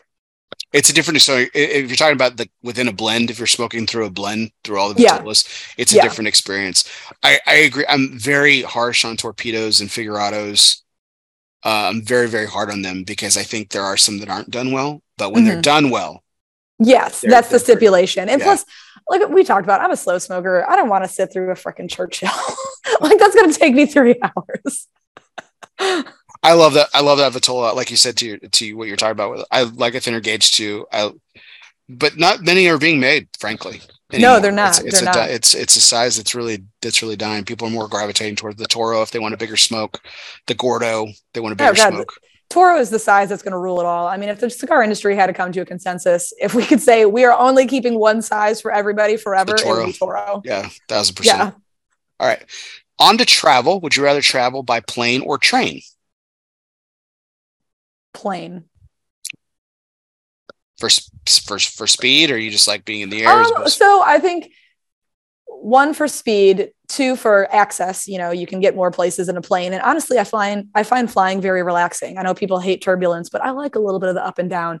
It's very comfortable. I like the window seat. I get my best reading done. Flying is very relaxing to me, which I think probably something I've had to adopt over the years. Embracing flying as much as I have, but I do enjoy it actually. It, it's funny. It's funny you mentioned the readings. I, I found that most of some of my most memorable readings have been on trains. Actually, Oh, really? Okay. yeah, which is it. I love trains. I also love trains, though. I love trains. I do and if, too. if I didn't have to be somewhere quickly, I would take a train everywhere. I would. yeah i just that. i think if i live more in an area where you could access things by trains conveniently maybe i would feel differently oh man i was on a cool train ride in peru we were going from aguas calientes to i think it was cusco when i was um, doing machu picchu and they had like the panoramic roof to it so you could see all of the topography like you know you're in the mountains and it just it was absolutely beautiful so being on the train and having you know your your side windows but also like the panoramic view was just absolutely incredible That's awesome. Awesome. All right. Uh black or white? And we're okay. in just in everything or in clothing or I mean like what what is um yeah i mean i guess clothing I, I very seldom wear white you know whether it's just the cigar oils or a propensity for spilling on myself i don't know. Uh, definitely a majority of my my wardrobe is black. You know my my bicycle is black. You know most of the things i've had over the years you know vehicle cigar industry is obsessed with black. So I mean yeah it's- yeah yeah yeah. It's just it's just easier it's a better color. Yeah. I had um this is I hate white clothing. So this is a really hard thing for me to pick, but I had I don't like black because I for years I had w- just white haired dogs and that stuff got Mm, everywhere. And so yeah, like every time I put a black shirt on and it's it's inevitably just has it looks like it's dirty. yeah Just all the all the all the fur that just got around my house. All right. Uh speaking of reading, let's take away the book. Mm-hmm. Let's look at this a little bit differently. So audiobook or ebook. oh audiobook Me too. yeah I like want ebook as an e-reader like an e-reader, yeah. Yeah, uh, I, I Yeah, I can't do it. embraced the Kindle. No, I know. My husband's always on me, like, Laurel, you need to break a Kindle for when you travel. And I was like, I don't want one. You know, I really don't do audiobooks either. I mean, I don't think, to be honest with you, I've ever listened to a full audiobook, but I would be more inclined to do that than to use an e-reader. Um, I like I like listening to. This is just kind of shows me what a shows what a big nerd I am. I like reading a book and then listening to it because I like seeing if my voice in my head is any similar to the person reading it. I know that's oh, that kind of makes weird. sense. Yeah, yeah. Yeah, I'm definitely an audiobook person. Okay, uh, a little bit more fun here: ninjas or pirates? Pirates. Anything? Although I feel like ninjas inherently are better people. Pirates are more fun. Yeah, but you don't. You, but ninjas, you don't see drinking a lot of rum, and I, I see a lot of pirates drinking rum, so that'd be a little bit more the, fun. the pirate's life doesn't seem like a bad life. Live on Yeah. a boat, drink a bunch of rum, be out on the Yeah. ocean, hopefully a clean ocean. Circling back. Being out in the sun, Buried treasure. I mean, yeah. people just- shit, running yeah. around on islands. Yeah, yeah. I'm into it. Uh, back to cigars. Lighting a cigar with a match or a cedar spill. This may seem like Oh, the same thing. match. I'm definitely a match guy. I have matches all the time. I have a lighter here too, but Yeah, I mostly use, I mean, honestly, if I have the choice between a lighter and a match, I'll take a lighter because it's easier. But I'm not one of those light the cedar, light the match to light the cedar to light the cigar. That's just too complicated. I don't need to go through those steps. yeah, the cedar spill seems redundant. I don't know. It seems because like it doesn't. There's no self lighting mechanism on it, which means you have to find a light to light the cedar light the Exactly. It's exactly. like it's like I get it. I do, but at the same time, it's just redundant. It's just no. I'm with you. Match all the way. Yeah. Um, so we were talking about we're talking about Valentine's Day at the very top of the show, and you were telling us your story about chocolates. So Yes. so on Valentine's Day, would you rather receive chocolates? This is why I said you stepped on it. Would you rather receive chocolates or flowers? Oh, chocolates, 100%. Flowers still die. chocolates. chocolate- oh, yeah, yeah. Flowers die. I feel guilty throwing them out because it's like, oh, you know, Alex got them for me and they're beautiful and now I have to throw them away. Chocolate. I was gonna say, and- do your does your husband get you flowers? He does, and it's he's actually very sweet because he times it when he knows I'm going to be home. Because if I'm coming home on a Friday and then I'm leaving again on a Monday, you know the flowers I'm going to see them for two days and then they're going to die. So it's like, oh, I know you're coming home on a Friday and you're you're home for two weeks, so he'll get me flowers when he knows I'm going to be home for an extended amount of time to enjoy them. So it's actually it's actually is- very thoughtful. That is very thoughtful and sweet. That's a little bit more thought. I got to be honest, that's more thought than I've ever put into it. I get my wife flowers all the time. She loves them. Um, my son loves to get her flowers, which is really cute. that is cute. He's, he's seven, and when we're in the store, can we get mommy flowers? It's, Yeah. it- I don't want to be like callous about them, but we both kind of agree that- I don't want to say they're a waste of money, but like I guess you could spend your money on things that don't die. Um, so he he really prides himself on finding like beautiful discount flowers. Like he he really no like he won't buy flowers that aren't on sale and he'll come home. I was like, oh, these are really nice. He's like, these were on clearance today. Yeah. He's like, I only spent seven dollars. Only these." Five like, five ninety nine for you, sweetie. Yeah. yeah, I'm like hell yeah, baby, you got those on discount. it's like you know how like how beautiful flowers can I find on sale, and he does a really good job. That's awesome. All right, sticking with the theme of, th- uh, of Valentine's Day, would you rather go uh, dancing or uh, to a romantic dinner? Mm, dancing for sure. Is there a particular dance that you like to do? Mm, not really. Um, I actually started taking very different realms, but I started taking some hip hop classes and actually some bachata classes. Um, I like both. I just honestly, I just like dancing. Um, there's a lot of discos in Nashville, and it's great because Alex does not like dancing. So I've got a lot of friends here who are like, "You want to go to a disco?" I'm like, "Hell yeah, I want to go to disco." So I guess dancing in a room with a bunch of other people looking like idiots dancing is my favorite kind of dancing, regardless of what style it is. Did you guys have a first dance at your wedding? We did. What would you guys dance to? Just curious. Um, Never Tear Us Apart uh, by INXS. oh, that's awesome. You got to tell Coop that next time you talk to Coop. He's a big INXS guy. Nice. Yeah. All right. Um, so um, I believe this is the last one. Yes, this is the last question. Um, of this or that. Uh, so I know you have tattoos. Yes. I you have. I believe you have piercings on your. You have your nose pierced too, don't you? Or That did? is brand new. That's brand new. Okay. Yes. That is like less than a week old. Okay.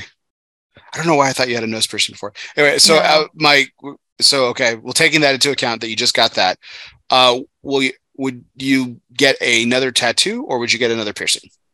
Oh, 100% another tattoo. I, w- I would not get another piercing. One, I don't need another one because I'm like, I have a couple on my ears and then now my nose. And that's like literally the only thing I wanted to do. Tattoos, there's always more. There's always room for more. So I have my whole left sleeve done. And I have just one. on That's my new right. too, right? Since I mean, since I first met you, like that you've built you've built on that. Oh yeah, arm. that that expanded during COVID. um, you know, I would get a couple more. I I kind of have spots in a perfect world of like, okay, the end tattoo result would be, you know, this, that, that, and that, and it wouldn't be, you know, for me overdone. So more tattoos, like no more piercings. I, I- want this question to be asked as respectfully as possible Oh, I'm not, but I'm not because I'm not really interested in getting naughty or anything like that, uh, especially since I'm married and you are as well. Um, are tattoos more like? Would you ever get a tattoo that's not readily visible? Like, is it? It's more more. It gives you more internal satisfaction, or are you more about showcasing the art, so to speak? Does that if that makes sense? Oh yeah, and it does, and that's definitely more of it. I mean, I actually, it's funny that you asked that because in the placements that you know I see myself adding tattoos moving forward, it's all places that I can see because I want to appreciate it and enjoy it. It's like, okay, I don't want to put one on my back and not be able to see it, and that's fine if other people can see it, but maybe selfishly, I'm spending the money and the time, you know, the healing, whatever, and I want to be able to see it. And you know, I'm so happy with my my sleeve on my left and you know actually my favorite part is like right here and i don't get to see it that often because i just i'm not looking at that part of my arm but i feel like doing my hair or something I'm like oh that Could looks could, so nice. could you roll it up? Could we see it? yeah yeah Said it's your favorite part. um, but I, I definitely i currently only have tattoos in places that you can see them and moving forward i will only have tattoos in places you can see them because i also want to enjoy them And I, I, I um, hope that was a no respectful no no question, no so- so. there's like this part here where i don't know how well It's, you no, it's it. no, that, yeah, it's a beautiful design. Thank you thank you so yeah I know that- uh, A lot of, a lot of, uh, especially people who have sleeves, and so, I, I don't have any tattoos, so forgive the ignorance. But I know a lot of people who do a lot of sleeves are. It's very Asian influenced. Uh, what what would you say is the influence of the design that you picked for your sleeve? Uh, it's a little bit of a hodgepodge because the first one that I got ever uh, is a half sleeve on top, and it's actually a watercolor. It's a watercolor rendition of my favorite Salvador Dali painting. Um, so that styling is a little bit different than the rest. Um, I would say the best way to describe the rest of it would be line work or like modern like line work because it's it's not Asian influenced. It's it's more like floral. Um, and then I have a mandala. So yeah, I guess like new age line work would be Okay. the the category. Okay. Um. Wh- And then I have a traditional American traditional on this arm. Yeah, my wife actually, my wife has tattoos. I don't, like I said, um, but she actually just recently got two new ones. Uh, and uh, I think she's, she said she, I don't want to speak for her. I think she said she's done for a while, but she, on her forearm, she got her grandfather's handwriting. Oh, cool. Her grandfather means so much to her. He's no longer with us, but uh, it's his handwriting, and he's German. He was he, he is German, was German. She's German, um, and it's uh, "I love you, ich liebe dich," in in in his handwriting that's on her forearm. Very it's cool. really cool. It's very cool. And then she, as I mentioned, she's a zookeeper, and she ran into this artist uh, who does these. Speaking of watercolors, does these brilliant watercolors, um, and they she does them on tiles, like you would think like you know like a bathroom tile or a kitchen Yeah, tile or whatever. And uh, she had one made for my uh for my dog who passed away in during COVID in 2020, and uh, it's beautiful. It's a beautiful, and she has one of her uh of her penguin. So uh, penguins are very much like dogs. They attach themselves to a human, so it's her penguin. Um, Interesting. And uh, this penguin, she would do presentations with it, and this penguin would literally follow her around like a dog. It was the most comical thing ever. Um, and um, loved her, loved her to death. And and she's got it on her. Speaking on, the, it's got it on her left shoulder. It's this beautiful watercolor. It's very, it's very beautiful. Uh, I'm, again, I'm I'm personally not into tattoos because I again I don't have any, and I probably never will have any. Um, but it, they're it's they're really beautiful. I find them incredibly fascinating. The people who get them and everything, because I think, like you said, the hodgepodge kind of characteristic that you put on your own um, your own designs. I think it tells a lot about a person's personality, and I think they're just beautiful. I think it's a really it's a it's a unique way to showcase your appreciation for whatever particular art you're into, or uh, you know, people do it for in memoriams and things Yeah, like that. yeah. And there's so it's there's some cool stuff to it for sure. and it's you know it's a way to express yourself and it's it's you choosing to present yourself in that way and you know not that my friends are like anti-tattoo but one of my good friends samantha was like well you know how much thought do you put into them or how much meaning do they have? I'm like ah some had meaning to start and then it's just like you know the design builds up and they ended up looking cool. But like honestly if it's i get to a point in 10 years from now or 20 years from now or 40 years from now where maybe it's not necessarily aligning with me like something i would get then at that point 30 years down the road but it's still important because it's at that point in my life it was meaningful to me and i did make that choice so it's you know it helps kind of in that i don't want to say in like your growth process but you know maybe something that means something to you differently down the road but it still plays an important role in who you become Mhm. and it, it it meant something to you when you got it No, I, I could definitely see that. That's a. I I just um, with my wife in particular, I the the handwriting one was the one that it's probably she's got three. and It's it's definitely my favorite, even though it's the most simplistic. Um, because again, it's just honoring a person who, you know, knowing my wife as I have for over almost twenty years now. Um, he he's such a profound, even though I never had the honor of meeting him, and he he did died. he live in germany He did. Mhm. okay Um, he had such an influence on her, and just like the stories she's told me about the man, um, incredible individual. Um, we'll talk about it offline a little bit more in detail as at some point. Like he's a fascinating individual, but the influence that he's had on her, like I, I thought that was a a wonderful tribute to someone who's just influenced her and become the woman that I love. So Yeah. it, it was it's it's really great. So cool. well Oh. and that she had that relationship with him not everybody Yeah. has that relationship with their grandparents Yeah, no, absolutely. Um, my grandparents died when I was very young too. Like uh, I never met my, I never met my father's mother. She died when I was about six months old. Uh, I never met my father's father. He died when I was twelve. But economics played a huge part in that. He lived in Maine and he never flew down to see us, and we couldn't afford to fly up to see him. So I never got to meet him, which was sad. But um, my mother's mother, who died when I was thirteen, I had this wonderful childhood with her. You know, even though like 13 years, you know, is a very short amount of time, but she, she, again, I can appreciate the influence that her grandfather had on her because my grandmother had a huge influence on me. So it's, Yeah. um, it's pretty cool. Um, but, uh, going into a, a, again, more personal segment a little bit too, this is, has to do with cigars though. This is our our uh, asylum moment, which is always brought to you by Asylum Cigars. Refuge is more than just a physical place, it can be a state of mind. Some of life's greatest reflections can be found in our own personal asylums. Moments like these were made for Asylum Cigars.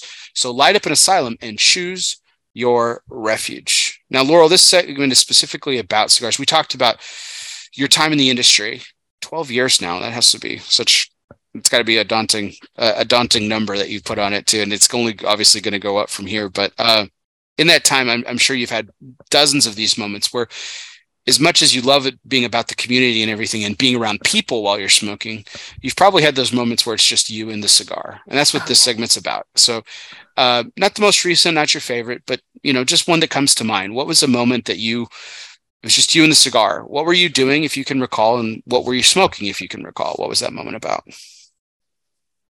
um, probably the the last one that really sticks out to me is when we had just moved here.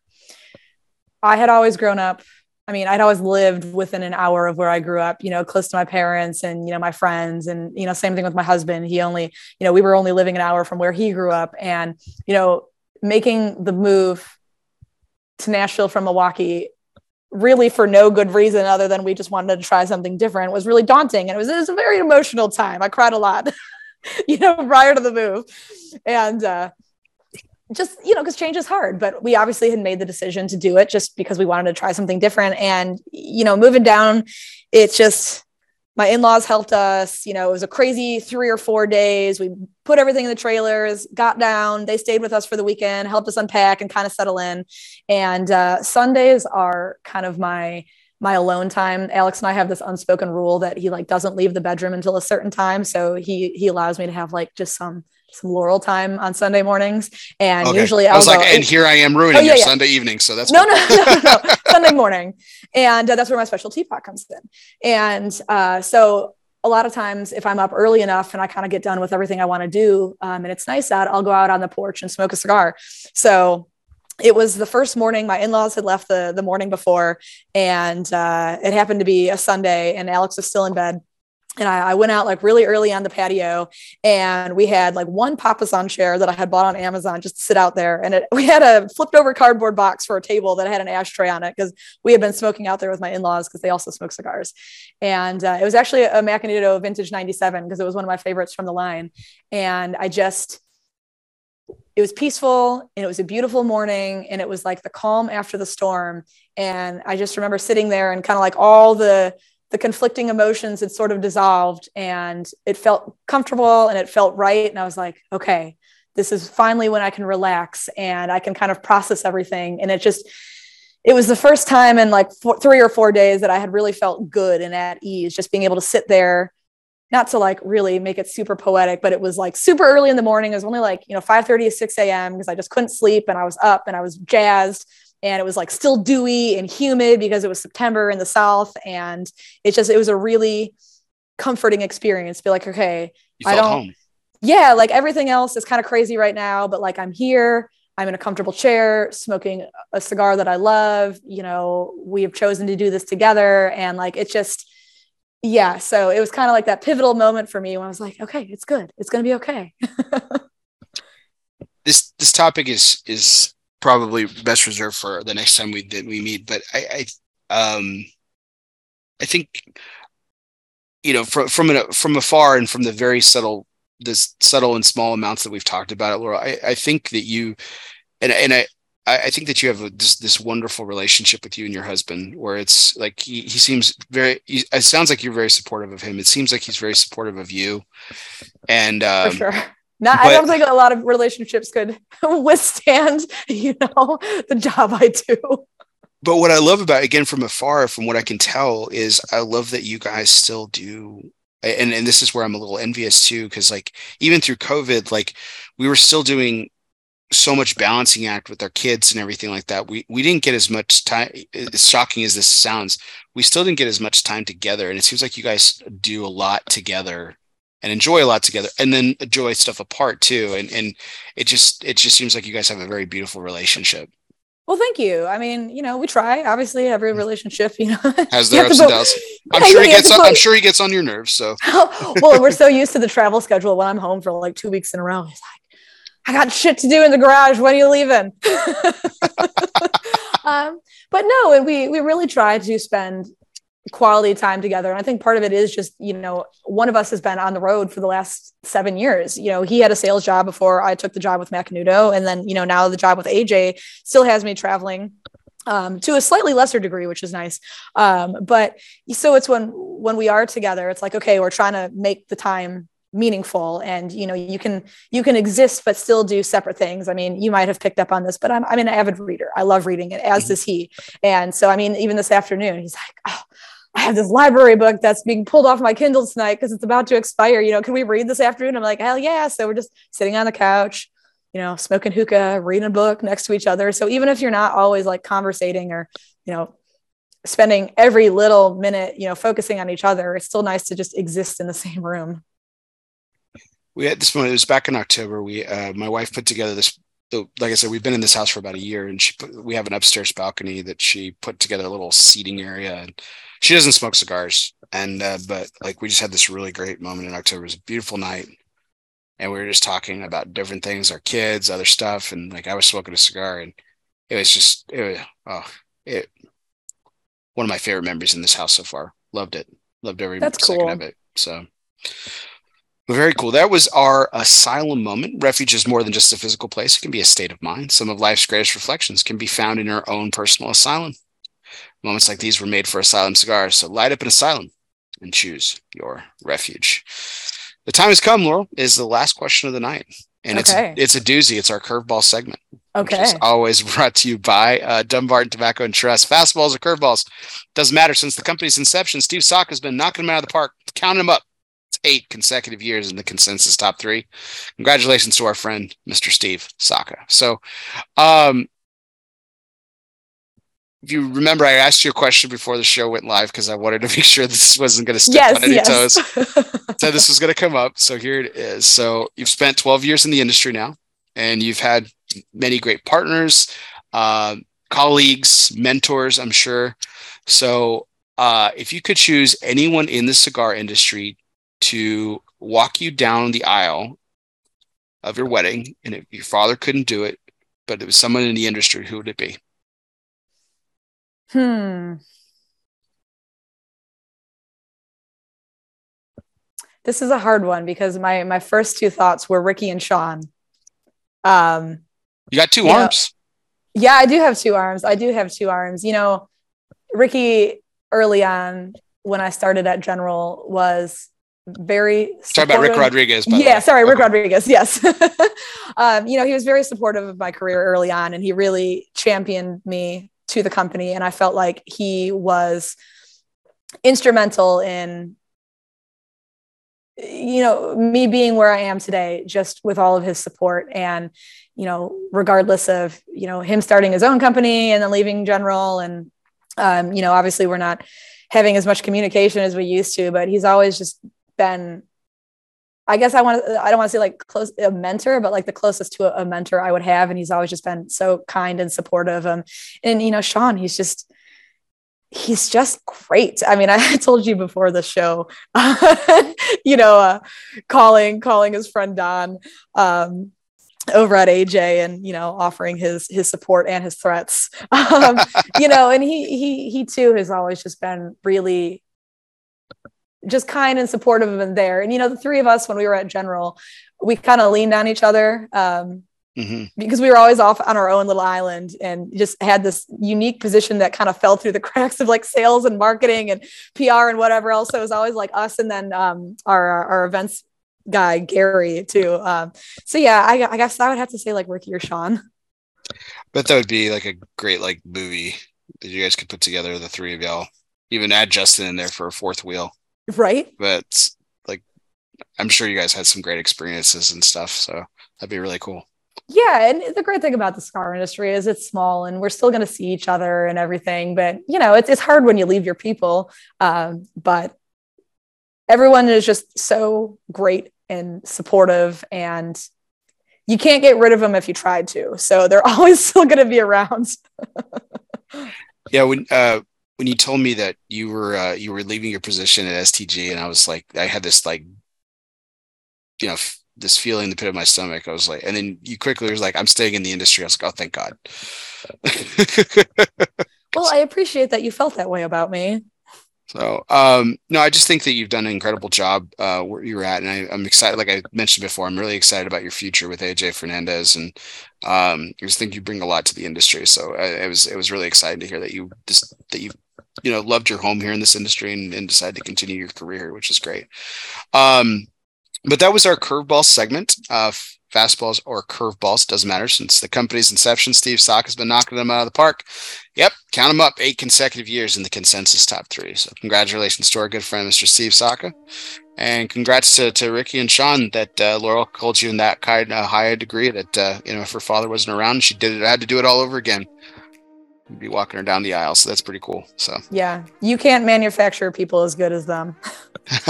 That's awesome. Well, Laurel, thank you so much for your time today. Uh, I know we um, can't believe uh, I looked at the clock. Like you said, the time goes fast. You said this at the top of the show. it's uh, now uh, over, uh, past midnight, so it is Monday morning uh, here Central Time. Are you? It's national. I can't. I could never remember. It's yeah, we're in Central. Okay, so we're, we're, we're, at the same time. So I didn't keep you up super super late, but still late enough. Um, I know you have to work. It's tomorrow, not past so my bedtime yet. Oh, okay, good, good deal. Thank you so much for your time tonight, and thank you to our audience for sharing these moments as well. We really do appreciate it. Uh, as always, you can check out our show every Sunday night on our Facebook uh, page, El Oso Fumar. If you are on YouTube, you can check out our channel, El Oso Fumar, as well. Hit the subscribe button when you are on there if you're listening to us later, wherever you listen to podcasts, whether that be on Apple Podcast, Spotify, Google Play, Podbean, or wherever you listen to podcasts, be sure you download, subscribe, and review. If you are a subscriber, do me a favor, hit the word unsubscribe, but don't forget to hit resubscribe because that really helps my numbers and helps me to get great guests and back and like Laurel, for instance. Uh, so can't wait to have you back on the show, Laurel. I'm really excited to see what you do with AJ Fernandez. Thank you. Let's it's touch good. base in like a year. yeah, sounds good. It's gonna be it's gonna be awesome. Uh, looking forward to. It. Do you? Uh, I know this decision isn't your. I know he missed last year's trade show. Do you guys think you'll be at this year's PCA trade show or no? I'm not sure at this point. Probably not, but you know we're kind of looking at it, so. I, I, I don't have a solid answer for you. No problem. I hope to see you there if you are there. If uh, I know I will see you there if you are there, but uh, if not, uh, we'll definitely catch up uh, in a few months. So thank you so much uh, to you, Laurel. Thank you to our audience as well. Thank you. So, for everyone out there, I'm Barry Duplessis, live from the Alec Bradley Lone Star Studios of Azle, Texas. She's Laurel Tilley. Guess what, everybody? We'll see you next time.